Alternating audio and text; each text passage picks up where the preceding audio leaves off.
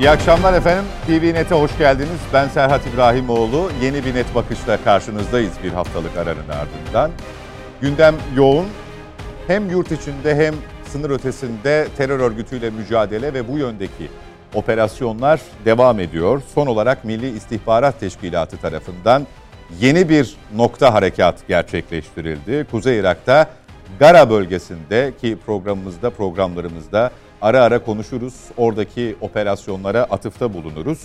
PKK'nın kadın yapılanması sözde üst düzey yöneticisi etkisiz hale getirildi MIT'in operasyonunda. Suriye'de de irili ufaklı operasyonların sürdüğünü biliyoruz. Asıl yeni operasyon Sayın Cumhurbaşkanı'nın Madrid dönüşte, Madrid dönüşünde yaptığı açıklamada değindiği gibi bunun hazırlıkları tamamlanır tamamlanmaz. Ee, şu ana kadarki operasyonların fevkinde bir harekat gerçekleşecek. Onu da belirtmiş olalım. Siyasetin gündeminde Altılı Masa'nın 5. toplantısı var. Yayımlanan ortak metin var. Metinde yer alan maddelere yönelik tartışmalar yaşandı dünden bu yana. Bütün bunları konuşacağız. Konuklarımızla e, tanıtarak başlayalım. Mete Yarar her hafta olduğu gibi bizimle birlikte. Nedim Şener aynı zamanda. Hoş geldiniz Mete Yarar, Teşekkürler, Nedim Şener. Mete Yarar, Mete Yarar her hafta olduğu gibi mi bizimle beraber? Geçen hafta Bir ha- var mı? yapma, yapma. Bir hafta yapma. Yayında yapma. Hiç değilse. Peki Mustafa Kartoğlu, Akşam Gazetesi Genel Yayın Yönetmeni. Mustafa hoş Bey, geldiniz Mustafa Bey hoş geldiniz.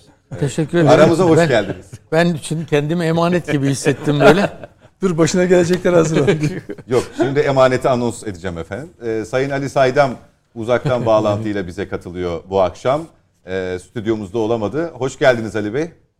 Efendim hoş bulduk. Yanlış mı duydum? Emaneti anons, anons edeceğim dediniz de emanet mi Henüz oluyor? etmedim, yok. Henüz etmedim. Peki. Çok teşekkür Peki. ediyorum katıldığınız için tekrar. Rahat. Ee, operasyonla başlayalım. Mete Yarar'a bırakalım öncelikle sözü. Ee, bu tip harekatları sıklıkla duymaya başladık. Özellikle sınır ötesinde, e, Kuzey Irak'ta, Gara'da, Kandil'e yakın bölgelerde operasyonlar devam ediyor. Bugün gerçekleşen MIT'in duyurduğu operasyonun önemi nedir? Ee, artık içerideki e, örgüt elemanının sayısının iyice azaldığını biliyoruz. Bunu Sayın Bakan e, hemen hemen her seferinde dile getiriyor, altını çiziyor. Ama biz bir yandan da e, sınır ötesindeki operasyonlarımızı büyük bir kararlılıkla sürdürüyoruz. E, tam olarak ne oldu bu operasyon? Seyri nasıl gerçekleşti? İstihbarat süreci nasıldı? Valla şöyle söyleyeyim. e, hani memlekette kime ne sorarsanız sorun. Yani PKK konusunda halkımıza soru sorduğumuzda şunu söylerdi. Neden üst düzey yöneticilere e, bir operasyon yapılmıyor? Hep insanların bekledikleri, arzuladıkları operasyon şekli buydu. Yani Türkiye'ye ömür biçenlere e, neden operasyon yapılmıyor diye konuşulurdu. Yani şu anda herhalde bunu yaklaşık bir 4 senedir, 5 senedir soran hiç kimse yok Türkiye'de. Hatta e, bunun frekans aralığı azaldı. Eskiden işte 2 ayda bir, 3 ayda bir e, büyük bir operasyon gerçekleşirken şimdi farkındaysanız neredeyse 2 günde bir. Hatta e, Haber olmuyor bile, gün aralıkları, aralıklarıyla e, operasyonlar yapılıyor. Operasyonların derinliği artıyor. Geçen gün yapılan operasyonun derinliği 280 kilometreydi. Evet, iki hafta. Neredeyse Bağdat'a biraz daha zorlasanız Bağdat'ın dibindeydiniz. Yani o kadar aşağıya inmiş, inmiş bir operasyon yapıldı. Süleymaniye'de yapılan en son operasyonu e, hepiniz hatırlıyorsunuz. Bu sefer sahada Süleymaniye'nin içerisinde bir operasyon yapıldı. Saha elemanları tarafından operasyon gerçekleştirildi. Bu operasyonda yine saha elemanların yaptığı bir operasyon. Yani bu şöyle bir şey değil. Hani SİHA'larla tespit edildi, e, F-16'larla vuruldu gibi değil. Kendisini O da en- oluyor ama bu o değil. Hayır, yani bu, bu, bu onlar bunlar onlar değil. Bunlar şöyle e, hani e, size şah damarınızdan daha yakınız şeyi vardır, örneği vardır ya. Yani aynen öyle. E, dibine kadar girmek bu neyin işaretidir diye sorabilirsiniz. Bu aynen şunun işaretidir. Birinci halka dediğimiz e, KCK'nın o üst düzey e, 4-5 kişilik isim e, listesinin bu artık son halkası demektir. Bundan sonraki aşama bu e, limite gelecektir. Çünkü bu şahıslar bu halkayla direkt temas içinde olan, onlardan direktif alan ve e, onlara yakın bölgeleri e, koruyan kişiler. Saha sorumluları, alan sorumluları, işte onların tabiriyle e, sözde özel kuvvetler komutanı, işte ne diyeyim gara sorumlusu, işte e, bu şahıs olarak söylediğimiz kadınlardan sorumlu, işte ne diyeyim e, dış istihbarattan sorumlu. Yani bu merkez şu anda e, yok edildi.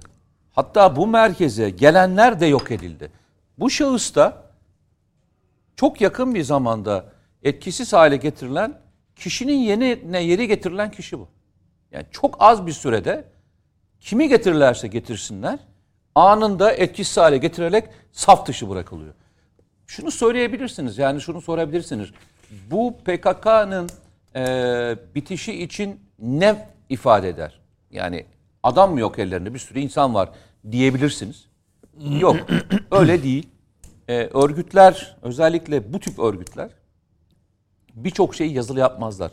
Hafızalarıyla ilişkileri kurarlar ve o hafızalar üzerinden ilişkiyi götürürler. Yani herhangi bir bilgi ve belgeye ulaşılmaması adına çoğunlukla onun üzerinden götürmeye çalışırlar. Bu, Bu- şahısların Uzun süredir hazırlığı yapılan bir şey mi? e, takip ediliyormuş. Yani e, uzun bir zamandır takip ediliyor ve takip de açıkçası sahada takip. Bu şunu gösteriyor. Gara e, Kandil'den önceki e, son Durak. onların dur, yani dura, dur- durabilecekleri alan Gara. Siz Gara'da onların e, tabir ettiği alan sorumlusunu orada Alanı tarayarak. alanı tarayarak ve alandaki e, ajanlarınız vasıtasıyla etkisiz hale getiriyorsanız bu burada benim anlattığımın çarpan etkisini şeyde düşüneceksiniz, orada düşüneceksiniz. Onlar şunu soruyorlar.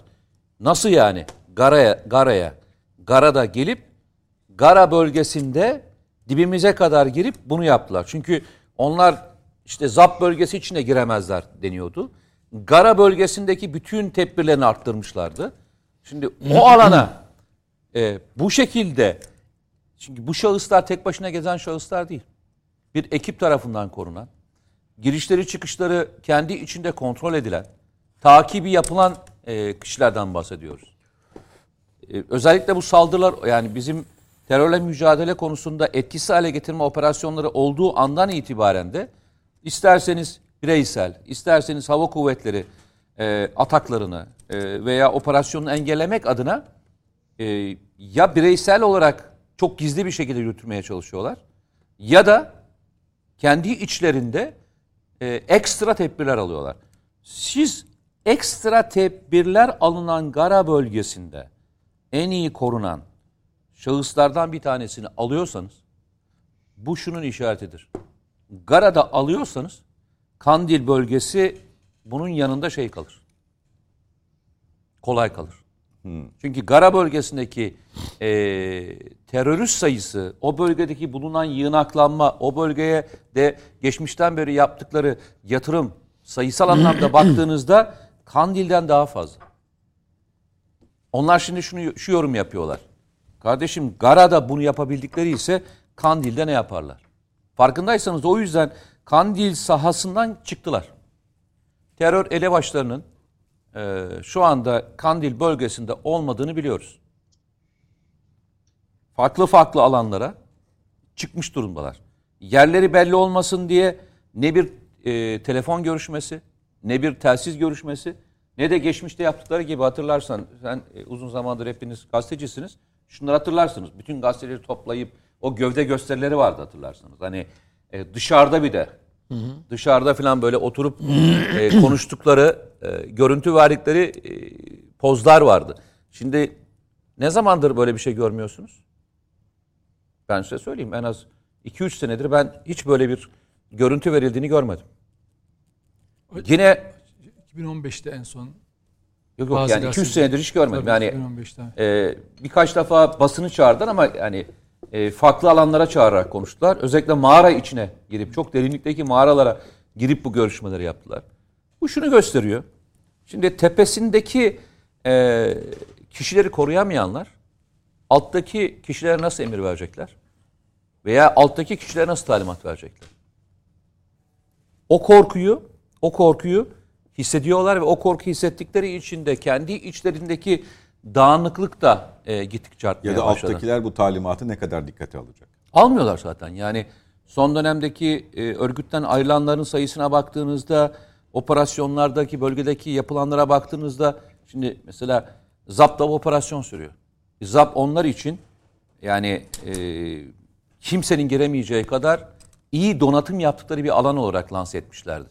ZAP'taki mağaraları falan gördünüz. İşte silahlı kuvvetler zaman zaman bölgedeki mağaraları paylaşıyor. İşte bölgedeki yığınaklanmaları koyuyor. Yani oradaki e, mühimmat sayısı, silahların sayısı, işte terörist sayısına falan baktığınızda ne kadar e, zor bir arazide bir operasyon icra ettiğimizi görüyorsunuz. O alanı bırakmamak için ellerinden gelen bütün gayreti gösteriyorlar.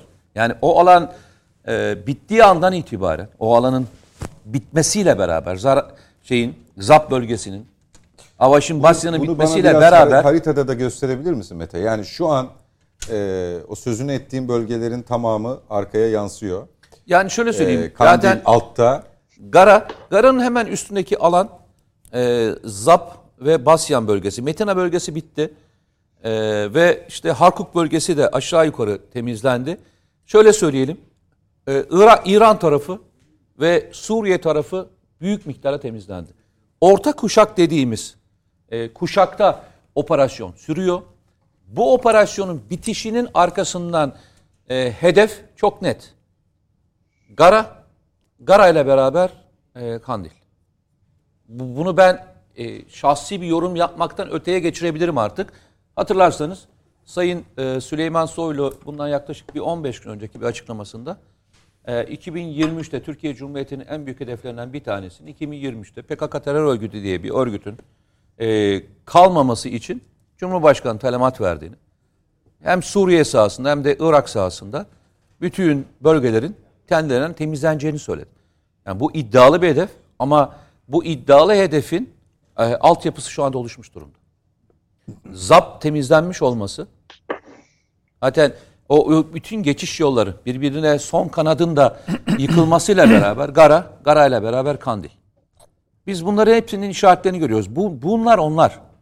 Gara bölgesinde e, bir SİHA atışıyla veya bir F-16 atışından daha çok veya teknik takipten çok yerel e, ekiple yani saha ajanlarınızla e, takip ediyorsanız bu Milli İstihbarat Teşkilatı'nın e, dış operasyon birimlerinin ne kadar alana hakim olduğunda bir göstergesidir. Ya bu böyle e, şöyle anlatamazsınız bunu. Yani ne olacak kardeşim işte bu devirde gidiliyor geliyor. Yok. Bu bu kadar basit değil. Bu gerçekten efsane bir operasyon. Devirlik de bir şey değil üstelik. Efendim? Devirlik de bir şey değil. Yani, Yani o mesela- devir bu devir Yani Süleymaniye yapacak da bir bölgesinde, durum. Kerkük bölgesinde e, operasyon icra edebilirsiniz. Ama saha dediğimiz Gara, e, Zap gibi alanlarda birisini gidip oradan almak hem de en iyi korunan şahsı almak ve bunu yaparken de hiçbir şekilde e, bir e, elemanınızın yaralanması veya e, şehit olması gibi bir sonuçla oluşmadan tereyağından kıl çeker gibi operasyonu yapmaya başlamışsanız bu bütün e, istihbarat birimleri tarafından şapka çıkartılacak bir faaliyettir. Yalnızca ben bu operasyona şahsın ismi, e, ünvanı, PKK'nın içerisindeki yer aldığı görevle aa çok büyük bir operasyon diye bakmıyorum. Operasyon açısı. operasyonun e, Milli İstihbarat Teşkilatı'nın nasıl bir yerini geldiğini göstermesi anlamında bana büyük bir haz ve memnunluk veriyor. Saha elemanları tarafından yapılmış olması ikinci büyük bir e, haz. Öyle söyleyeyim. Peki. Teşekkür ediyoruz Mete Yarar. Ee, bu operasyona dair ayrıntıları bizimle paylaştığın için. Ee, geçelim geride bıraktığımız haftada yaşananlara. Ee, hem bizim gündemimizde hem aslında dünyanın gündeminde İspanya'nın başkenti Madrid, Madrid'deki NATO zirvesi vardı. Bu zirve başlamadan bir gün önce İsveç ve Finlandiya'nın üyelik sürecine dair gerçekleştirilen dörtlü zirve zirveden çıkan 10 maddelik muhtıra metni ve bir bölüm zirve başlayana kadar tartışıldı ama sonrasında e, Sayın Cumhurbaşkanı'nın açıklamalarıyla kafalar daha da netleşmiş oldu. E, Mustafa Kartoğlu bu cümleyi neden kurdum? Biz de oradaydık. Sıklıkla e, dezenformasyon da vardı bu işin içinde ama işte Türkiye taviz verdi, veto hakkını geri çekti, önce hayır dedi, şimdi evete mail etti gibi bir takım sözler duyduk. Ee, NATO'nun üyelik sürecini yıllardır kapıda bekleyen ülkeleri geride bırakarak İsveç ve Finlandiya özelinde ee, bu arada buna karşı çıkanlar yani üyeliği üyelik konusunda evet demeye başladı Türkiye kabul etti diyenler daha önce Türkiye hayır olmaz bu iş dediğinde hiç sesini çıkarmayanlar. Bu ilginçti. Şöyle, aslında şöyle Türkiye'nin üç e, üç açıklama benim e, hatırımda muhtemelen onların dolaylıları da vardır. Bir tanesi e, doğrudan NATO ile ilgili değil ama e, Yunanistan'la ilgili ilişkilerde Türkiye'nin e, gerginliği tırmandırıcı e, ve e, maceracı söylemlerden ve politikalardan uzaklaşması gerektiği yolundaki altılı masa çağrısı. Bu demek ki Ege'de ne yapmanız lazım o zaman? Bir gayri askeri statüdeki as, adaların askerileştirmesine ses çıkartmamanız lazım. Çünkü gerginlik olur. Ee, Akdeniz'de enerji araması yapmamanız lazım. Gerginlik olur. Ee, Libya ile deniz sınır anlaşması yapmamanız lazım. Gerginlik olur. Olur oğlu olur. Şimdi bu e, bir defa Türkiye'nin dış politikada Ege'deki Akdeniz'deki elini merak etmeyin ey e, e, muhataplar. Biz bu hükümetin elini ayağını sizden önce çekeriz anlamına geliyor. İkincisi e, Cumhuriyet Halk Partisi'nin e, gayri resmi dış politikadan sorumlu genel başkan yardımcısı. Çünkü e, parti meclisinde seçilemediği için o genel başkan yardımcılığı ortadan kaldırıldı. Ama re- gayri resmi olarak o şeyi sürdürüyor Ünal Çeviköz. Finlandiya medyasına bir demeç vermişti ve o da biz bunları aramızda halledelim. NATO'ya taşımaya gerek yok. Karşılıklı anlayış içinde filan. Şimdi İsveç'le e, hadi Finlandiya'yı bir tarafa bırakalım. İsveç'le karşılıklı anlayış içerisinde PKK ve uzantıları konusunda e, uzlaşmaya varabileceğinizi düşünecek kadar saf olamazsınız. E, onun başka bir sebebi var. O ayrı bir bahis. E, bir başkası e, yine e, benzer bir şekilde e, TÜSİAD'ın e, Yüksek İstişare Kurulu toplantısında hem başkan hem de Yüksek İstişare Kurulu Başkanı'nın açıklamalarında vardı. Onlar da birazdan diyorlardı ki biz bu işi at pazarla, at pazarla benim ifadem pazarlıkçı bir kafayla yapmayalım. Kısa vadeli çıkarlarla yapmayalım. Uzun vadeli çıkarlarımıza bakalım filan. Şimdi pazarlık yapmayalım. E, gerginlik çıkartmayalım. E, maceracı olmayalım. NATO'ya taşımayalım, kendi aramızda NATO'ya taşımayalım. Şimdi bunlara karşı bir şey söyleseniz anlarım. Bunu söyleyen kişiler ne demek? Ne diyorlar? Normalde pazarlık etmeyin bu konuyu konuşmayın. Şimdi o konuşmayın diyenler diyorlar ki pazarlıkla aldıklarınız az. Hani hiç pazarlık etmeyecektik size kalsaydı? O zaman pazarlık edilip alınmışlara nasıl az diyorsunuz? Az bile hiçin yanında bir şeydir. Dolayısıyla oradaki tutarsızlığı ben içeriye bir mesaj olarak algılamıyorum. O dışarıya bir mesaj. Ee, biz tırnak içinde iktidara gelirsek e, bu konularda pazarlık etmez. Bu konularda gerginlik çıkartmaz. Siz ne diyorsanız. Bu konularda e, sizinle ayrıca uzlaşmaya çalışırız. Karşılıklı iyi niyetle müttefiklik ruhuna uygun bir biçimde filan gibi başlayan beylik bir cümle var. Biz onu kullanırız. Yani bugüne kadar nasıl yürüdü şey işler öyle yürür. Nasıl yürüdüğünün izahını da Cumhuriyet Halk Partisi'nin genel başkanı Kemal Kılıçdaroğlu söylemişti.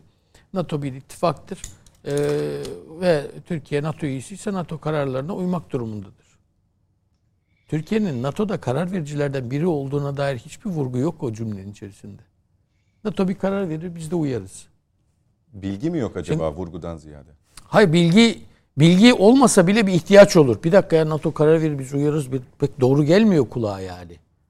İnsan oradan e, her şüphelenir. Oy birliğiyle alınması gereken. Tabii tabii. Yani tekniğini bilmiyorsanız da şüphelenir. Bir dakika biz NATO'nun kararına nasıl öyle uyuyor muyuz ya hakikaten filan der insan. Ya şey, Demiyor. Böyle bir 29 ihtiyaç. 29'u evet dese sayı dese Tabii tabii. çıkmıyor Ya yani. Zaten mesele şu. Biz neden veto ediyoruz sorusu çıkmıştı.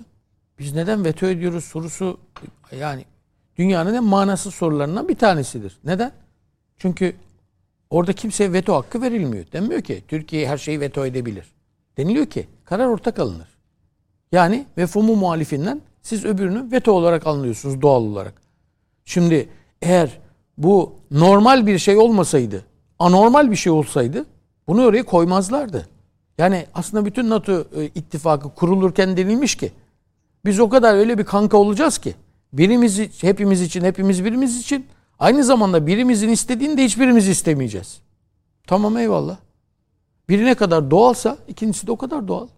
Ama bakın mantık şu. İsveç'in mantığı neydi hatırlayın. Başbakan mıydı? Dışişleri Bakanı mıydı?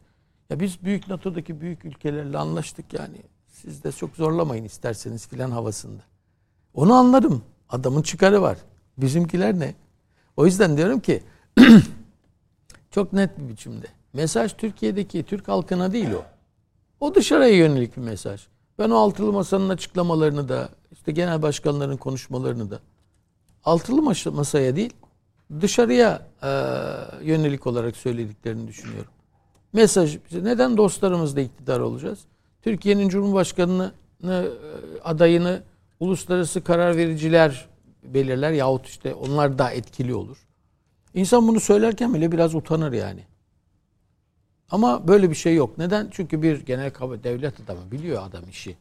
Yani Türkiye işte Türkiye'ye bırakıl Türkiye Türklere bırakılmayacak kadar önemli bir şeydir derler. Bak niçin derler? Şundan dolayı. Biz aslında NATO'ya girmekte bilmem neyin kararını verdik filan gibi.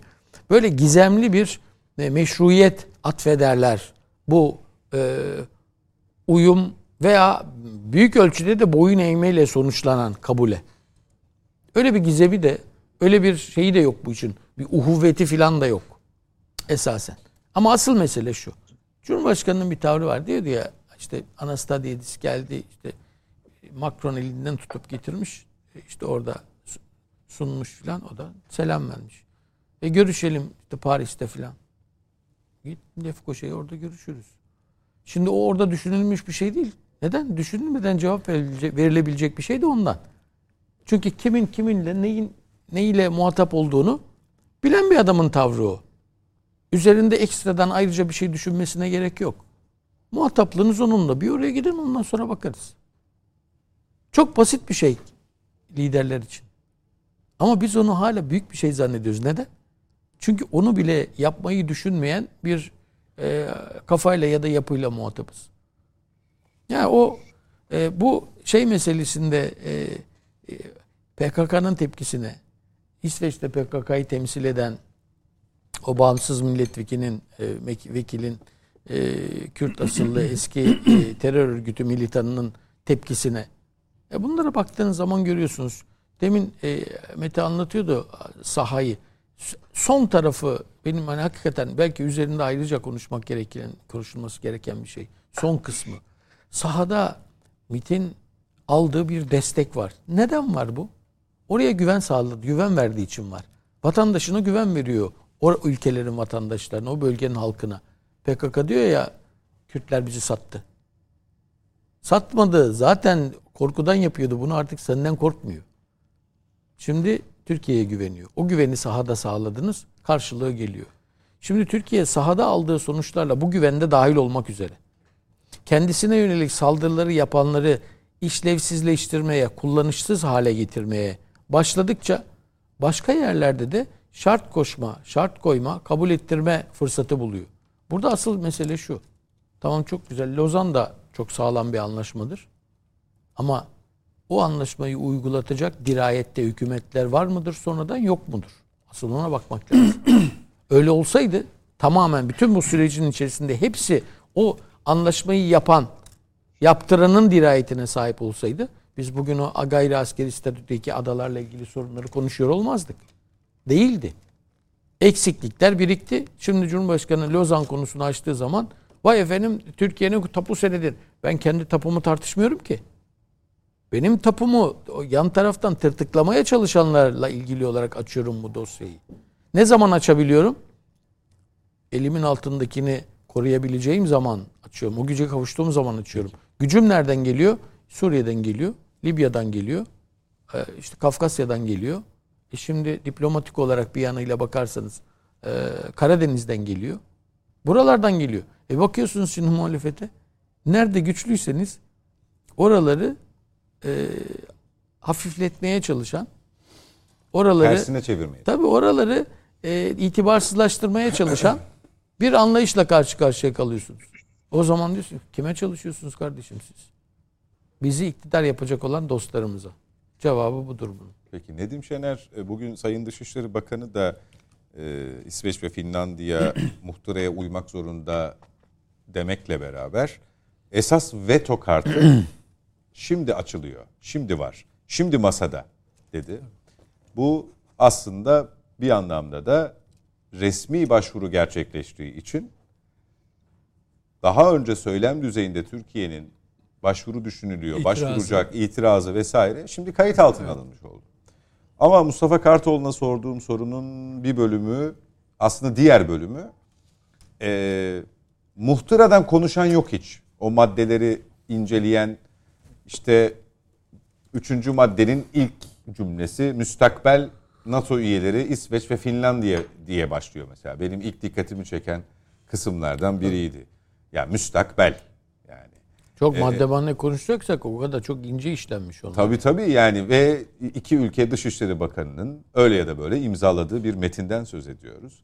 E, bu metne atıf yapan, hatırlatan, metinde şöyle yapar yap- yaptı Türkiye yani Türkiye burada yanlış bir madde koymuş mesela ya da yanlış bir maddeyi kabullenerek imza altına almış diyen de yok.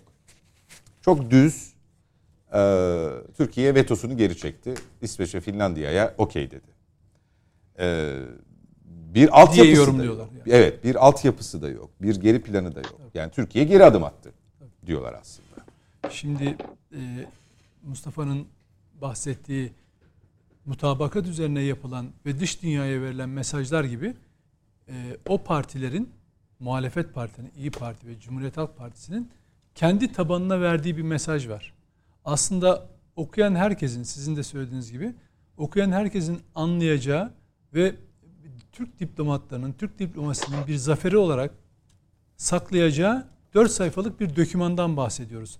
Buna Türkiye Cumhuriyeti'nde teröre karşı olan PKK, PYD ve FETÖ terör örgütüne karşı olan herkesin çok mutlu olması gerekir. Evet, toplumun bu çünkü bir ulusal bir mesele, milli meselemiz. Ve Türkiye NATO nezdinde ilk defa bu denli güçlü bir manifesto gündeme getiriyor. Yani Türkiye'nin terörle mücadele manifestosudur o belge aslında bakarsanız. Neden? Çünkü NATO ülkelerinin terör örgütüne verdiği destek ayrıntılarıyla aktarılmış. Ee, muhalefet ne yapıyor bunu? Muhalefet kendi tabanında bu belge onaylanmasın, kendi tabanı bu belgeden şüphe duysun diye hiç olmayacak. Ee, işte Türkiye geri adım attı veya işte bu belge taleplerimizi karşılamıyor veya yanlış eksik. Niye? Çünkü onlara bir yalan lazım. Her gün kendilerini idare edebilecekleri bir yalan lazım. Tamam, bunu yapın. Her konuda yalan söyleyebilirsiniz. Kitleler müsait. Ama bu ulusal bir mesele. Ve Türkiye Cumhuriyeti Devleti çok güçlü bir şekilde orada tezlerini kabul ettirdi ve İsveç ve Finlandiya gibi bir ülke aslında yaptıkları açıklamalarla tırnak içinde kendilerince nasıl büyük bir hata yaptıklarını gördüler daha sonra. Ülkelerine döndükleri zaman kamuoyunda gösterilen tepki, medyada, siyasette gösterilen tepki hatta ne diyorlar? Ee, şey Cumhurbaşkanı Erdoğan'ın ayakkabılarını boyadı. Önünde eğildi yorumları yapıyorlar. Yani İsveç ve Finlandiya kamuoyu bile bu kadar bu belgenin ne anlama geldiğini çok iyi biliyor. Şimdi bakın o belgenin özelliği ne? Ya içeriğine girelim. Sizin bahsettiğiniz gibi maddelerine baktığınız zaman mesela İsveç ve Finlandiya'nın başta olmak üzere terör örgütüne ne tür destekler verdiğini anlatıyor. 8. maddenin alttaki paragrafları. Mesela diyor ki para toplama, eleman devşirme, propagandasına izin vermeyecektir diyor. Bak İsveç, Finlandiya terör örgütlerinin propagandasına izin vermeyecektir diyor. Bu ne demek? Biz aslında bunlara izin veriyoruz demek. İki, Türkiye ile ilgili dezenformasyon yapmalarını engellenecek diyor. Bu ne demek? Biz dezenformasyon yaptıklarını yapmalarına izin veriyoruz demek. Bugüne kadar İki, böyleydik. Tabii. E, STK ve ya, e, PKK bakın PKK ve yan kuruluş kurulu, yan kuruluşları beraberinde STK'ların bağlı kuruluşları olmak üzere iltisaklı kuruluşları Paravanları, dahi o da çok paravan, önemli, paravan. paravan ve iltisaklı kuruluşları dahi faaliyetleri kontrol altına alınacak, yasaklanacak diyor. Bu ne demek? Biz buna izin veriyoruz demek. Belgeyi tersten okuduğunuz zaman çok önemli şey çıkıyor. Biz NATO'nun bakın NATO NATO'nun baştan sona iki yüzlü tutumunu şuradan görüyoruz. Genel sekreter NATO'nun genel sekreteri her ağzını açtığında Türkiye terörle çok sıkıntılı Mücadele olan, ediyor, mücadele eden, en çok saldırıya uğrayan ülke diyor. Ama bugüne kadar PKK'nın yanında asla PYD'yi ve YPG'yi terör örgütü olarak tanımlamadı. Hiç böyle bir şey var. Peki biz terör saldırısına nereden uğruyoruz? Uzaylılar mı saldırıyor bize? Bir kere de örgütlerin ismini söyle. Mesela FETÖ'de, PYD'de demiyor. O tamamen ara bulucu, böyle kendince bir denge e, Ortalığı. gö- götürmeye çalışıyor. Ama Türkiye çok net o belgeye PKK yanına PYD'yi yazdırmak gerçekten çok büyük başarı. Çünkü PYD unsurlarıyla bu ülkeler açık görüşmeler yapıyorlar. Şimdi bunu yapmayacaklarını söylüyorlar. PKK'nın uzantısı PYD değil mi? Şimdi bu NATO belgesine yer aldı mı? Türkiye'nin kabul FET- terör örgütü olarak kabul ettiği FETÖ. Bakın bu daha önce hiç kimse tarafından dile getirilen bir şey değildi. NATO gündeminde bunlar getirildi. Şimdi Türkiye tabi bunu yaparken aslında oradaki İsveç, Finlandiya isimlerini çıkartın. Belçika, Danimarka yazın. Almanya yazın, Hollanda yazın. O belge her yere uyar. O öyle bir şablon ki bütün ülkeler Amerika Amerika için ayrıca bir metin yazmanız lazım. Yani doğrudan destek vererek onların isimlerini değiştirip yeni markayla piyasaya sürmek gibi, onu tetikçi olarak bizzat çıkarlar için kullanmak gibi unsurları da eklersiniz ve aslında NATO dediğiniz teşkilatın doğrudan bakın NATO dediğimiz teşkilatın doğrudan terör örgütleriyle iltisakını koyarsınız. Yani Türkiye ama Türkiye bunu dünyaya bu şekilde tartıştırabilecek güçte mi? Tabii ki değil. Çünkü egemen güç Amerika hegemonyasını kurmuş.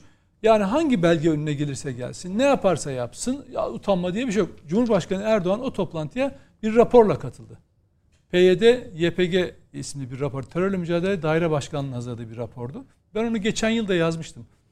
Ee, Türkiye'deki 130 130 civarındaki büyükelçiliğe, konsoloslukların tamamına, yurt dışındaki 580 civarındaki temsilciliğimize bu rapor gönderildi. Hem de Almanca, İngilizce, Arapça e, olmak üzere e, 4 tane dilde e, çevirileriyle gönderildi. O rapor orada da sunuldu. Ve o rapor oradaki bütün yetkilere dağıtıldı. Şimdi ben o, o raporun ne anlama geldiğini yani arkasında da o raporun sonuç kısmında da terör örgütü PKK, PYD ile Amerika Birleşik ilişkileri net anlatılıyor. Peki bu rapor biz daha önce de hatırlarsanız bir NATO zirvesinde yine Türkiye'nin terörle mücadelesi isimli bir rapor sunulmuştu falan. Anlatıldı. Nitekim video gösterisi de yapıldı. Gösterimi de sunumu da yapılmış. Peki karşınızdaki ülkelerin e, terörle mücadele diye bir derdi var mı? Yok. Ama öbür taraftan bakın şunu söylüyorum. Bugün o belge bahsettiğimiz belgeden ayrılmadan konuşayım. O belge sadece bugün değil gelecekte de Türkiye'nin elini en güçlü tutacak belgelerden bir tanesi. Öyle ki bundan sonraki NATO toplantılarında da hep gündeme bunu getir, bu getirilecek Türkiye tarafından. Hiç kuşkunuz olmasın. Biz NATO belgeleri arasında sadece 2016 tarihli Mükemmeliyet Merkezi'nde yazılmış bir makalede PKK anlatılırken onun bir kolunun Suriye PYD olduğunu gösteren bir şema vardı. Yıllarca onu kullandık hep. Yani NATO bile bunun terör örgütü olduğunu kabul ediyor falan dedik. Ama bir bir makalede geçen bir şeydi. Sonra o NATO e, dokümanlarında o yok edildi. Biz onu bulamaz hale geldik. Yani doğrudan erişim mi kalktı. Ama şimdi biz 4 sayfada NATO ülkelerinin terörle nasıl içli dışlı olduğunu ve neler yapması gerektiğini adeta ellerine ev ödevi verircesine hepsine sunduk. Şimdi bunun takibini yapacağız. Ama dönüp asıl Amerika Birleşik Devletleri'nin ve diğer Almanya, Fransa, Belçika, Danimarka gibi ülkelerin terörle ilişkilerini de tek tek anlatıp dünyaya bunun Peki. e, tartışmasını açmamız gerekiyor bu, bu aşamadan sonra. Peki Ali Saydam, Nedim Şener de değindi. Benim de soracağım kısımda bu vardı. PKK'da sorun yok. birçok Avrupa Birliği ülkesi, NATO üyesi ülkeler PKK'yı terör örgütü olarak tanımlıyor. E, fakat isimler değişince PYD, YPG e, herkes bir durup bakıyor. Bu metne, bu metni göz önünde bulundurarak bu Türkiye'nin iddiasıdır. E, tamam biz bu metni imzaladık ama e, faaliyetler noktasında PYD'nin, YPG'nin şu ana kadar dezenformasyon yine Nedim'in bahsettiği e, çok da bir şey görmüyoruz gibi bir e, bir, bir şeye sığınabilirler mi? Böyle bir risk var mı? Şüphesiz ki var. Sadece öyle bir risk yok. Yani Sayın Cumhurbaşkanı da belirtti, Dışişleri Bakanımız da söyledi. Yani burada verilmiş sözlerin e, hiçbirini tutmama veya e, tutsalar dahi daha e, çevresini daraltarak e, tutma e, ihtimalleri var. Her zaman var. Bizim e, Batı ile olan ilişkilerimizde hep bir e, dönüp geçmişe bakalım hep bir ikiyüzlülük, hep bir e, bir şekilde bizi kandırmaya çalışmaca görülüyor. En tipik örneği Sayın Cumhurbaşkanı da bahsettiği işte bu 1980'deki meşhur bizim NATO'yu protesto şeye e, Yunanistan'ın Yunanistan. tekrar NATO'ya dönme kararına karşı aldığımız pozisyon. Yani o kadar belirgin bir şekilde Kenan Evren e, meselesi ortaya çıkıyor ki yani 12 Eylül'de darbe oluyor. 20 Eylül'de yanılmıyorsam 8 gün sonra e, Yunanistan'la ilgili olumlu karar çıkıyor. Şimdi bunun tabii ki Türkiye'deki teşvikçileri ve te, e, destekçileri de de dikkate almak lazım. Mustafa kardeşim çok e, net altını çizdi. E, şimdi ben bu altılı masanın e, bildirilerini ben yazar hale geldim. Yani hiç toplanmalarına gerek yok. Ben oturur yazarım yani. Çünkü belli yani mesela işte önümde burada hemen NATO ile ilgili laflarını alan dış politikasında Türkiye'nin son yıllarda kişisel ve tepkisel tercihlere bağlı savrulma, hedefsizlik, vizyonsuzluğun son örneği bakın kavramları arz ediyorum. Savrulma, hedefsizlik, vizyonsuzluk. Bunun son örneği NATO'nun Madrid zirvesinde görülmüştür diyor. Üçlü muhalefet, üç, üçlü mutabakat metni bir iç siyaset malzemesi olarak kullanılması dışında herhangi bir değer taşımamaktadır diyor. Altılı masa bunu diyor. Bakın e, gerek Mete gerek Mustafa gerek Senedim e, ne kadar önemli metin olduğunu altını çizer. Ben de kesinlikle katılıyorum. Yani her tarafını bırakın bunun. Şu Nedim'in söylediği çok önemli. Bu üç e, PKK, YPG, PYD'nin e, bir NATO belgesinin içine girmesi bundan sonra bize tramplen e, etkisi yapar bizde ve de biz artık oraya basarız. Bir önceye basmayız artık. Ve FETÖ tabii. Tabii FETÖ, bravo. Şimdi bu bu kadar e, belirgin bir şekilde e, büyük bir zafere imza atılmışken bir tek şunu enteresan buluyorum. E, derleme geliyor bize şeyden yurt dışından. E, bütün basınla ilgili, Türkiye ile ilgili ne yazılıyor basında diye. Yani çok ilginç. E, en az 15-20 tane ayrı gazete ve haber sitesinin e, şeyleri geliyor, bilgileri. Hepsinde e, işte Türkiye'nin çok büyük bir diplomatik zafer kazandığı, kendi meselelerini çok net ifade ettiği falan ifade söyleniyor. Bütün hepsinde. Şimdi bu bunu söyle, bütün Batı böyle derken benim e, şaşırdığım aslında Batı'nın da gerisine düşmemesi gereken muhalefetin burada ne kadar e, geriye gidebileceğini ve Türkiye'nin hakikaten aleyhine ne kadar çalışabileceğinin bir örneğini yaşıyorum yani bir kez daha ama dediğim gibi yani hani diyor ya mesela işte şeyde de aynı şeyi yapmışlar. Mesela bildiride şeyin altılı masa bilini sansür niteliği taşıyan dezenformasyon yasa teklifi falan diye giriyor. E, de, işte sosyal medya vesaire ilgili e, ortaya konulma dijital ortamla ilgili ortaya konulan ve zaptı raptı almaya hedefleyen yasayla ilgili e, işte bunun e, sansür olduğunu iddia ediyor. Yani burada ciddi söylüyorum bu ne diyeceklerini bir tek konu hariç hepsine ben bunların adına yazabilirim yani. Ne diyecekleri belli. Çünkü hükümet ne yaparsa karalamak üzerine kurulu bir basit strateji değil, taktikleri var. Erdoğan düşmanlığıyla bu işi halledeceklerini düşünüyorlar. Yani bir tek konu var. Dediğim gibi nasıl ifade edilece edebileceğimi bilmediğim bunların ağzında. O da HDP konusu. Şimdi son Oraya konusu- oraya geleceğim.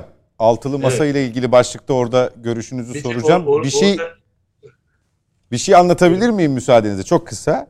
Devam Biz oradayken Madrid'de e, zirvenin yapılacağı günün akşamında İsveç Başbakanı Finlandiya televizyonuna katılıyor canlı yayında. Moderatör diyor ki dün bir aradaydınız. E, bu tip toplantılarda genelde tavizler verilir. Diplomatik tavizler. O zirvede işte NATO Genel Sekreteri bağımsızdı. Size eee, şahitlik etmek amacıyla oradaydı. Dolayısıyla masada en çok tavizi veren kimdi? Hangi ülkeydi? diye bir soru yöneltiyor moderatör. İsveç Başbakanı'nın cevabı şu. Bu konuyu bu soruyu cevaplamak istemiyorum.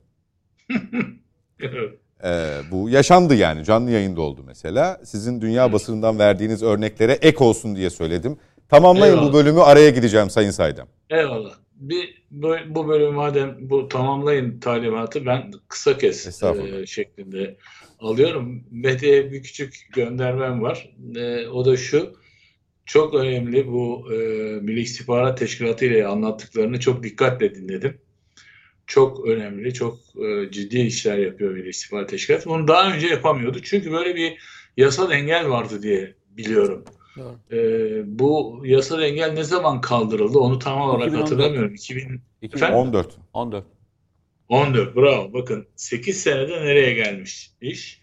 Dış, yurt e, dışı e, yurt dışında operasyon yapma ya- şeyi yasal olarak düzenlenmesiyle birlikte Milli İstihbarat Teşkilatı nerelere gelmiş? Onun da bir kanıtı bu Mete. Çok teşekkür ediyorum. Ee, bu akşam bu analizle ilgili olarak. Netice-i kelam e, bu e, şeyin e, NATO meselesi Türkiye'nin sadece bir NATO meselesi değildir. Orada bakın F-16'da da bir e, bilek güreşi yapıldı. F-16 konusunda. Şimdi onu aşağılamaya çalışıyorlar. Yunanistan o F-35 alıyor. Biz o F-16. Ya orada en küçük bir adım atmak bile e, Amerika'ya karşı ne kadar önemli. Onu göremiyor kimse. Kaldı ki hem o modernizasyon kitlerini alacağız. Öyle gözüküyor. Hem de yeni F-16'lar e, ki onlar son derece güçlü silah araç, araçları. Buradaki atılan adımı da yani diğer ülkeler bazında Nedim de altını çizdi. Bu sadece İsveç ve Finlandiya ile ilgili mesele değil. Türkiye'nin tezlerinin ilk defa ciddiye alınıp kayda geçmesiyle ilgili bir mesele ve de geleceğe yönelik bir şey. Efendim teşekkür ediyorum. Peki efendim biz teşekkür ediyoruz bu bölüm için. Mete Yarar'ın görüşlerini almadım. Dönüşte onunla başlayacağım bu konuya dair. Sonra siyasetin gündemine geçeceğiz diyor ve araya gidiyoruz. Yeniden birlikteyiz. Net Bakış'a Mete Yarar, Mustafa Kartoğlu, Nedim Şener ve Ali Saydam'la devam ediyoruz. İlk bölümde Gara'da gerçekleştirilen MIT'in nokta operasyonunu ve Madrid'deki NATO Liderler Zirvesini, beraberinde İsveç ve Finlandiya'nın üyeliğini, Türkiye'nin tutumunu, tavrını konuşuyorduk. O bölümde Mete Yarar'a söz verememiştim. Bu başlığı onun görüşlerini alarak tamamlayacağız. Madrid'de verilen sözler tutulmazsa ne olur? İstersen oradan önce ikisini hep beraber harmanlayıp bilebilir miyim? Böyle bir hakkım var Tabii mı? ki, tabii ki. Peki. Şimdi e, üstadlar NATO e, ki bu toplantının ibaresinin ne olduğunu e, açtılar. Ben bir defa şöyle bakıyorum. Bu ne bir zafer ne de bir hezimet. Bu iki roundlu bir mücadelenin birinci roundu. Yani birinci roundda e, siz sayısal anlamda üstünlük sağladınız ama maçı kazanmadık. Maçı kazanmanın e, tabiri e, siyasi hedef olarak koyduğunuz yani Türkiye'nin hedef olarak koyduklarına ulaşmasıyla ilgili olacaktır. Bu da ne zaman gerçekleşecektir? Senin şimdi sorduğun soruyla beraber gerçekleşecek. Ne kazandı ne kaybetti. Hani dedim ya tut, tutmazlarsa ne olacak? E, tutmazlarsa ne olacağının cevabını o zaman vereceğiz. Yani e, şahıslar yani bu olayın e, muhatapları mı yalnızca bence şöyle söyleyeyim. E, yalnızca muhatapları mı karşımızda şu anda? Biz şeyi mi konuşuyoruz? Sadece Yalnızca görünen kısım? İsveç ve Sadece Finlandiya iki ülke mi yani? iki ülkeyle mi konuşuyoruz? Yoksa karşımızdaki bütün ülkelerle başka bir çerçevede mi şekillendiriyoruz? Ben açıkçası e, bunu konuşurken biraz daha e, işin esasını konuşmakta yarar olduğunu düşünüyorum. Şimdi FETÖ ve PKK konusu ve PYD konusu. Bakın bu üç konuda aslında muhataplarımızın yani şu anda girecek İsveç ve Finlandiya'nın dışında ana sponsor olan ülkeler e, şeyin sponsorları zaten. NATO'nun sponsorları.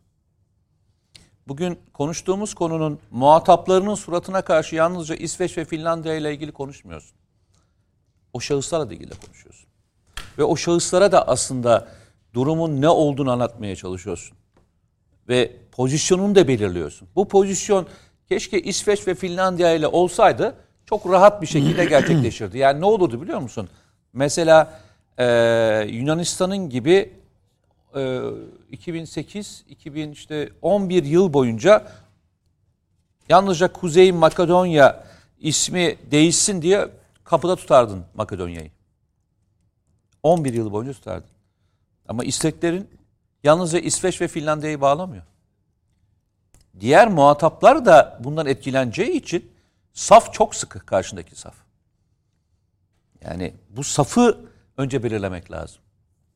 İsveç diyorsun, PYD konusunda tavır gösterir mi? E Yunanistan nereye koyacaksın? e adam bir numaralı sponsor. Yani FETÖ liderinin kaçırılması, üstünden çıkartılması dahil olmak üzere Lavrion kampları, şu andaki üsler dahil olmak üzere her türlü konu birbirinin içine geçmiş konular. Burada yapılması gereken, belki hepimizin e, uzaşı içinde olması gereken konunun bizim tarafımızdan çok net olarak anlaşılmadığını düşünüyorum. Yani tam da açarak gideyim. Şimdi muhataplar şöyle düşünüyorlar. Karşındaki muhataplarımıza bakıyoruz. Diyor ki e, adamlar ya biz de konuşuyorsunuz ama istiyorsunuz ama ya sizde bir siyasi parti var. Sizdeki siyasi parti Türkiye'de ana belirleyici faktör farkında mısınız? Bendeki bir tane adama laf söylüyorsunuz diyor. Yani var ya bir tane oradan demin sen söyledin. Bir e, bağımsız milletvekili Evet, kaderini belirliyor falan. E, diyor ki adam ya kardeşim siz kapatma davası açtığınız bir tane sizde bir tane parti var diyor. Kongre düzenliyor. Kongre düzenliyor. lehine sloganlar atıyor. Siz bana diyorsunuz ki diyor sizin sokaklarınızda, sizin sokaklarınızda şeyler geziyor. İşte terör örgütü yanları geziyor falan gösteri yapıyorlar. Ya sizin Kadıköy meydanında terör örgütüne onların destekleyen milletvekilleri terör örgütü liderine özgürlük diye miting yapabiliyorlar veya yürüyüş yapabiliyorlar. Siz bana işte sizde para toplanıyor falan diyorsunuz. Sizde bir sürü bu tür olayların içine giren insanlar var. Şimdi ben şöyle söyleyeyim bakın. Bu tür olaylarda biz kendi içimizde mutabakata varamadığımız her konu aslında karşı tarafın elinin kozu olarak kalıyor elimizde. Karşı taraf size şöyle bakıyor. "Hmm, öyle mi? Tamam. Bir sene sonra görürsünüz. bir buçuk sene sonra görürsünüz. E biz de öyle bakmayacak mıyız? Biz de öyle bakacağız ama biz şöyle tartışmıyoruz ki. Biz de tartışılırken şu muhataplarına şu lafı söyleyemiyorsun ki. Mesela adam diyor ya hakkını alamadın. Arkadaş sen hakkımı alabilmesi için önce böyle bir e, böyle bir partinin siyasal anlamda seninle muhatap olmaması gerekir. Önce sen Millet Meclisi'nde bu şahıslarla ilgili diğer siyasi partilerin demokrasi dışı oluşumlara kayması potansiyeli olan gruplarla arasına bir mesafe koyması gerekir. Sen öyle mi konuşuyoruz? Öyle mi tartışıyoruz? Öyle tartışmıyoruz. Bugün İsveç ve Finlandiya asıl gücünü bakın ben size söylüyorum. Arkasında o demin siz söylediniz galiba yanlış hatırlamıyorsam. Hani NATO'nun büyük abilerinden destek alarak değil. Aslında Türkiye'deki kırılganlıktan destek alıyorlar. Bu kırılganlık üzerine e, kurgu yapıyorlar. Şimdi adam diyor ki ya siz FETÖ konusunu konuşuyorsunuz. Eyvallah ya. Ya sizde ana muhalefet partisi lideri ya 15 Temmuz şey diyor ya hani ne Tiyatro. derler tiyatro diyor ya. Sizde işte eee, bu olaylarla ilgili farklı farklı yorumlar var. Hatta sizde milletvekilleri, bazı milletvekilleri FETÖ'ye ben FETÖ örgüt, terör örgüt demem diyor. Bunu söylüyor. Şimdi FETÖ diye bir örgütün olduğuna inanmıyorum. İnanmıyorum diyor. Çok güzel. Harika.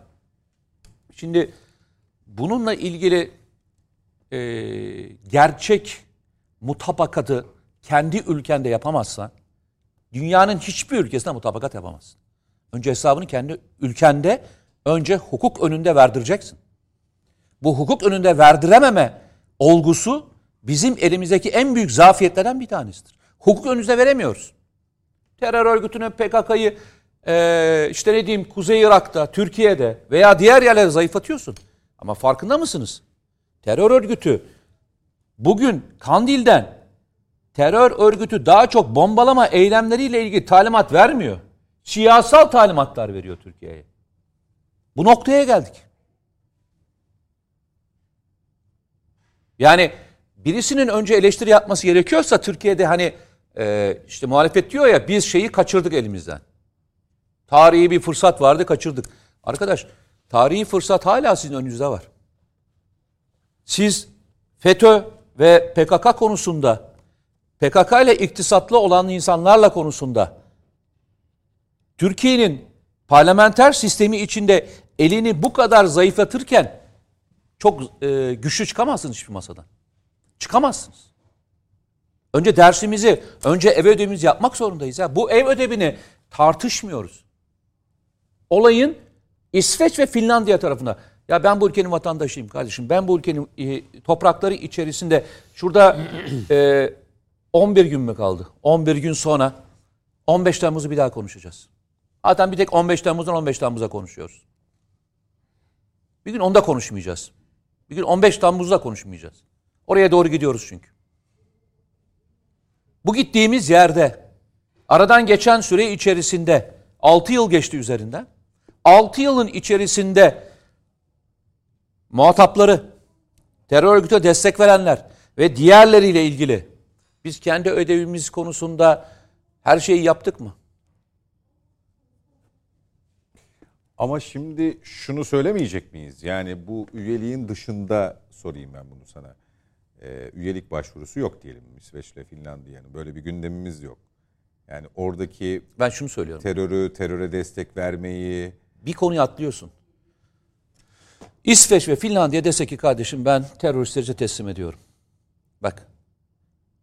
Bizim PKK ve FETÖ ve diğer örgütlerle, PYD gibi örgütlerle NATO üzerinden bir hesaplaşmaya ihtiyacımız yok. Yani İsveç ve Finlandiya'nın verdiği destek kesilirse PKK terör örgütü ortadan kalkmayacak. Yani kavramsal gidelim diyorum ben size. Hani diyor ya tarihi bir fırsat kaçtı. Ya tarihi fırsat bu ülkenin içinde diyorum ben de size. Hesap soracaksak ben bir Türkiye Cumhuriyeti vatandaşı olarak ben önce hesabı böyle sorarım. Kardeşim sen eğer bu tarihi fırsatı İsveç ve Finlandiya üzerinden alıyorsan ben de soruyorum. Bu PKK ile ne e, görüşmeler işte PKK ile görüşmüyorsunuz ama onunla iktisatlı olanlar ben işte onu söylemedim ben bunu söylemedim aslında terör örgütü değildir PKK diyenlerle biz zaten PKK'yı birbirinden ayırmıyoruz. PKK bizim ana aksımızdır.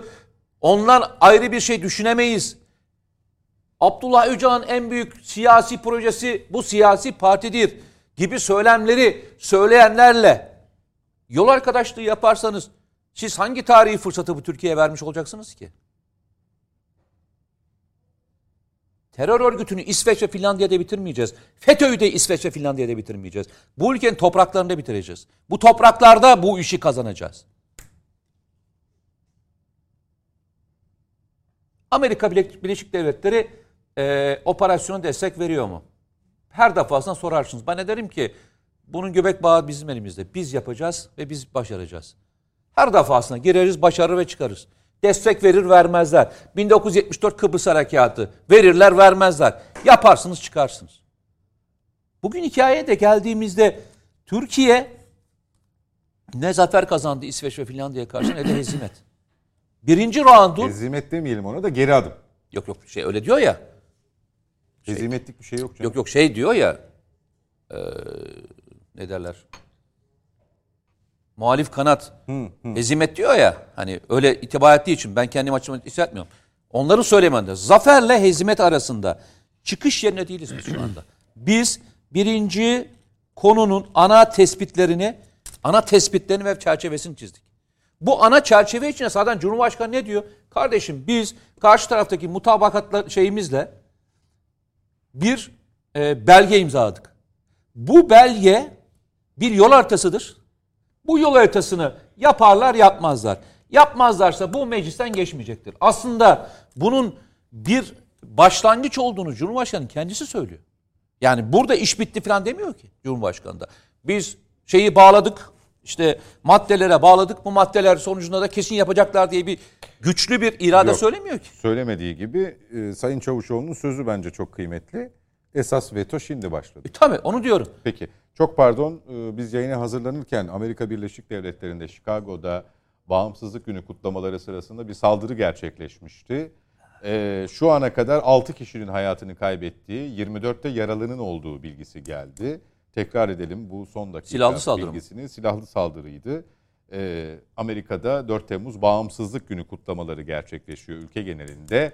Chicago'da, Chicago eyaletinde e, bir saldırı gerçekleşmişti. Yaklaşık bir, bir buçuk saat önce 6 kişinin öldüğü, 24 kişinin de yaralandığı bildiriliyor. Son durum bu şekilde. Konuya dair e, takibi sürdürüyoruz. Yeni bir gelişme olursa arkadaşlarım bana iletir. Ben de sizinle paylaşırım diyorum efendim. Ben şunu söyleyeyim. e, Türkiye'nin gücü hep bu toprakların insanlarından ve bu topraklardan almıştır. Biz inşallah önümüzdeki dönemde masada oturduğumuzda karşıdaki muhataplarımızdan ne kadar az şey istediğimizde işte o zaman çok daha güçlü bir ülke olduğumuzu söyleyeceğiz. Yani PKK ve FETÖ'yü biz bu ülkede önce bitireceğiz. Savunma sanayinde eskiden 50 kalem malzemeyle o masaya oturulurken şu anda 2-3 kalem malzemeyi konuşuyoruz. O 3 kalem malzeme de bittiğinde hiçbir şey istemeyeceksin. Bizim NATO'da muhatabımızla konuştuğumuzdaki mevzu F-16 olmayacak. Veya F-16'yı verir, veriyormuş gibi yapıp bizimle bu tür konuşmalarına fırsat vermeyeceğiz. Atak helikopterlerinde al- aldık, SİHA'larda aldık, deniz kuvvetlerinde aldık, gelişmiş e, hava füzelerinde, hava savunma füzelerinde bunların her birini kalem kalem sile sile gittik. Ülkeler ev ödevlerini önce kendi ülkelerinde yaparlar. Sevgili Serhat. Peki. Yani bugün de bu noktada yapacağımız şey çok net. Kardeşim biz FETÖ ve PKK konusunda bu kadar e, boşluklu bir siyaseti bu Türkiye'nin içine bırakmamamız gerekiyor. FETÖ kardeşim bir terör örgütü mü? Terör örgütü ise FETÖ terör örgütü kapsamında ne yapılması gerekiyorsa yapmamız gerekiyor. PKK terör örgütü mü kardeşim? PKK terör örgütü ise ne yapılması gerekiyorsa yapılması gerekiyor. Teşekkür ediyorum. Mete Yarar'ın söylediklerine eklemek istedikleriniz Tabii var var mı? Şöyle Kısa olursa çok sevinirim. biraz tercüme edeyim. Ee, Niye PKK anlaşılır bulun, bulmadınız mı?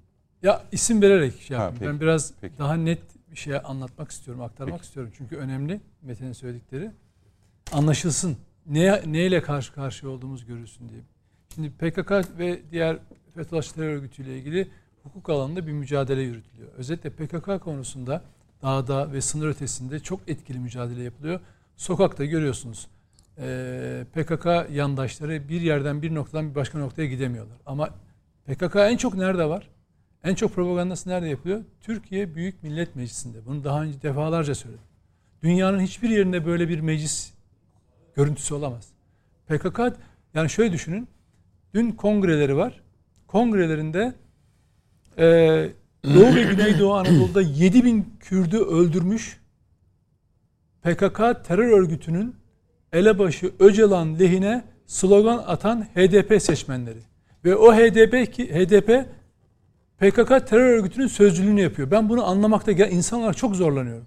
Yani benim komşumu, akrabamı, ailemden birini öldürmüş olacak bir terör örgütü ve bir parti onun sözcülüğünü yapacak ve ben onun e, şeyinde Kongresi. kongresinde halay çekeceğim ve o terör örgütü lehine elebaşı lehine Biji, Biji Serok Apo diyeceğim.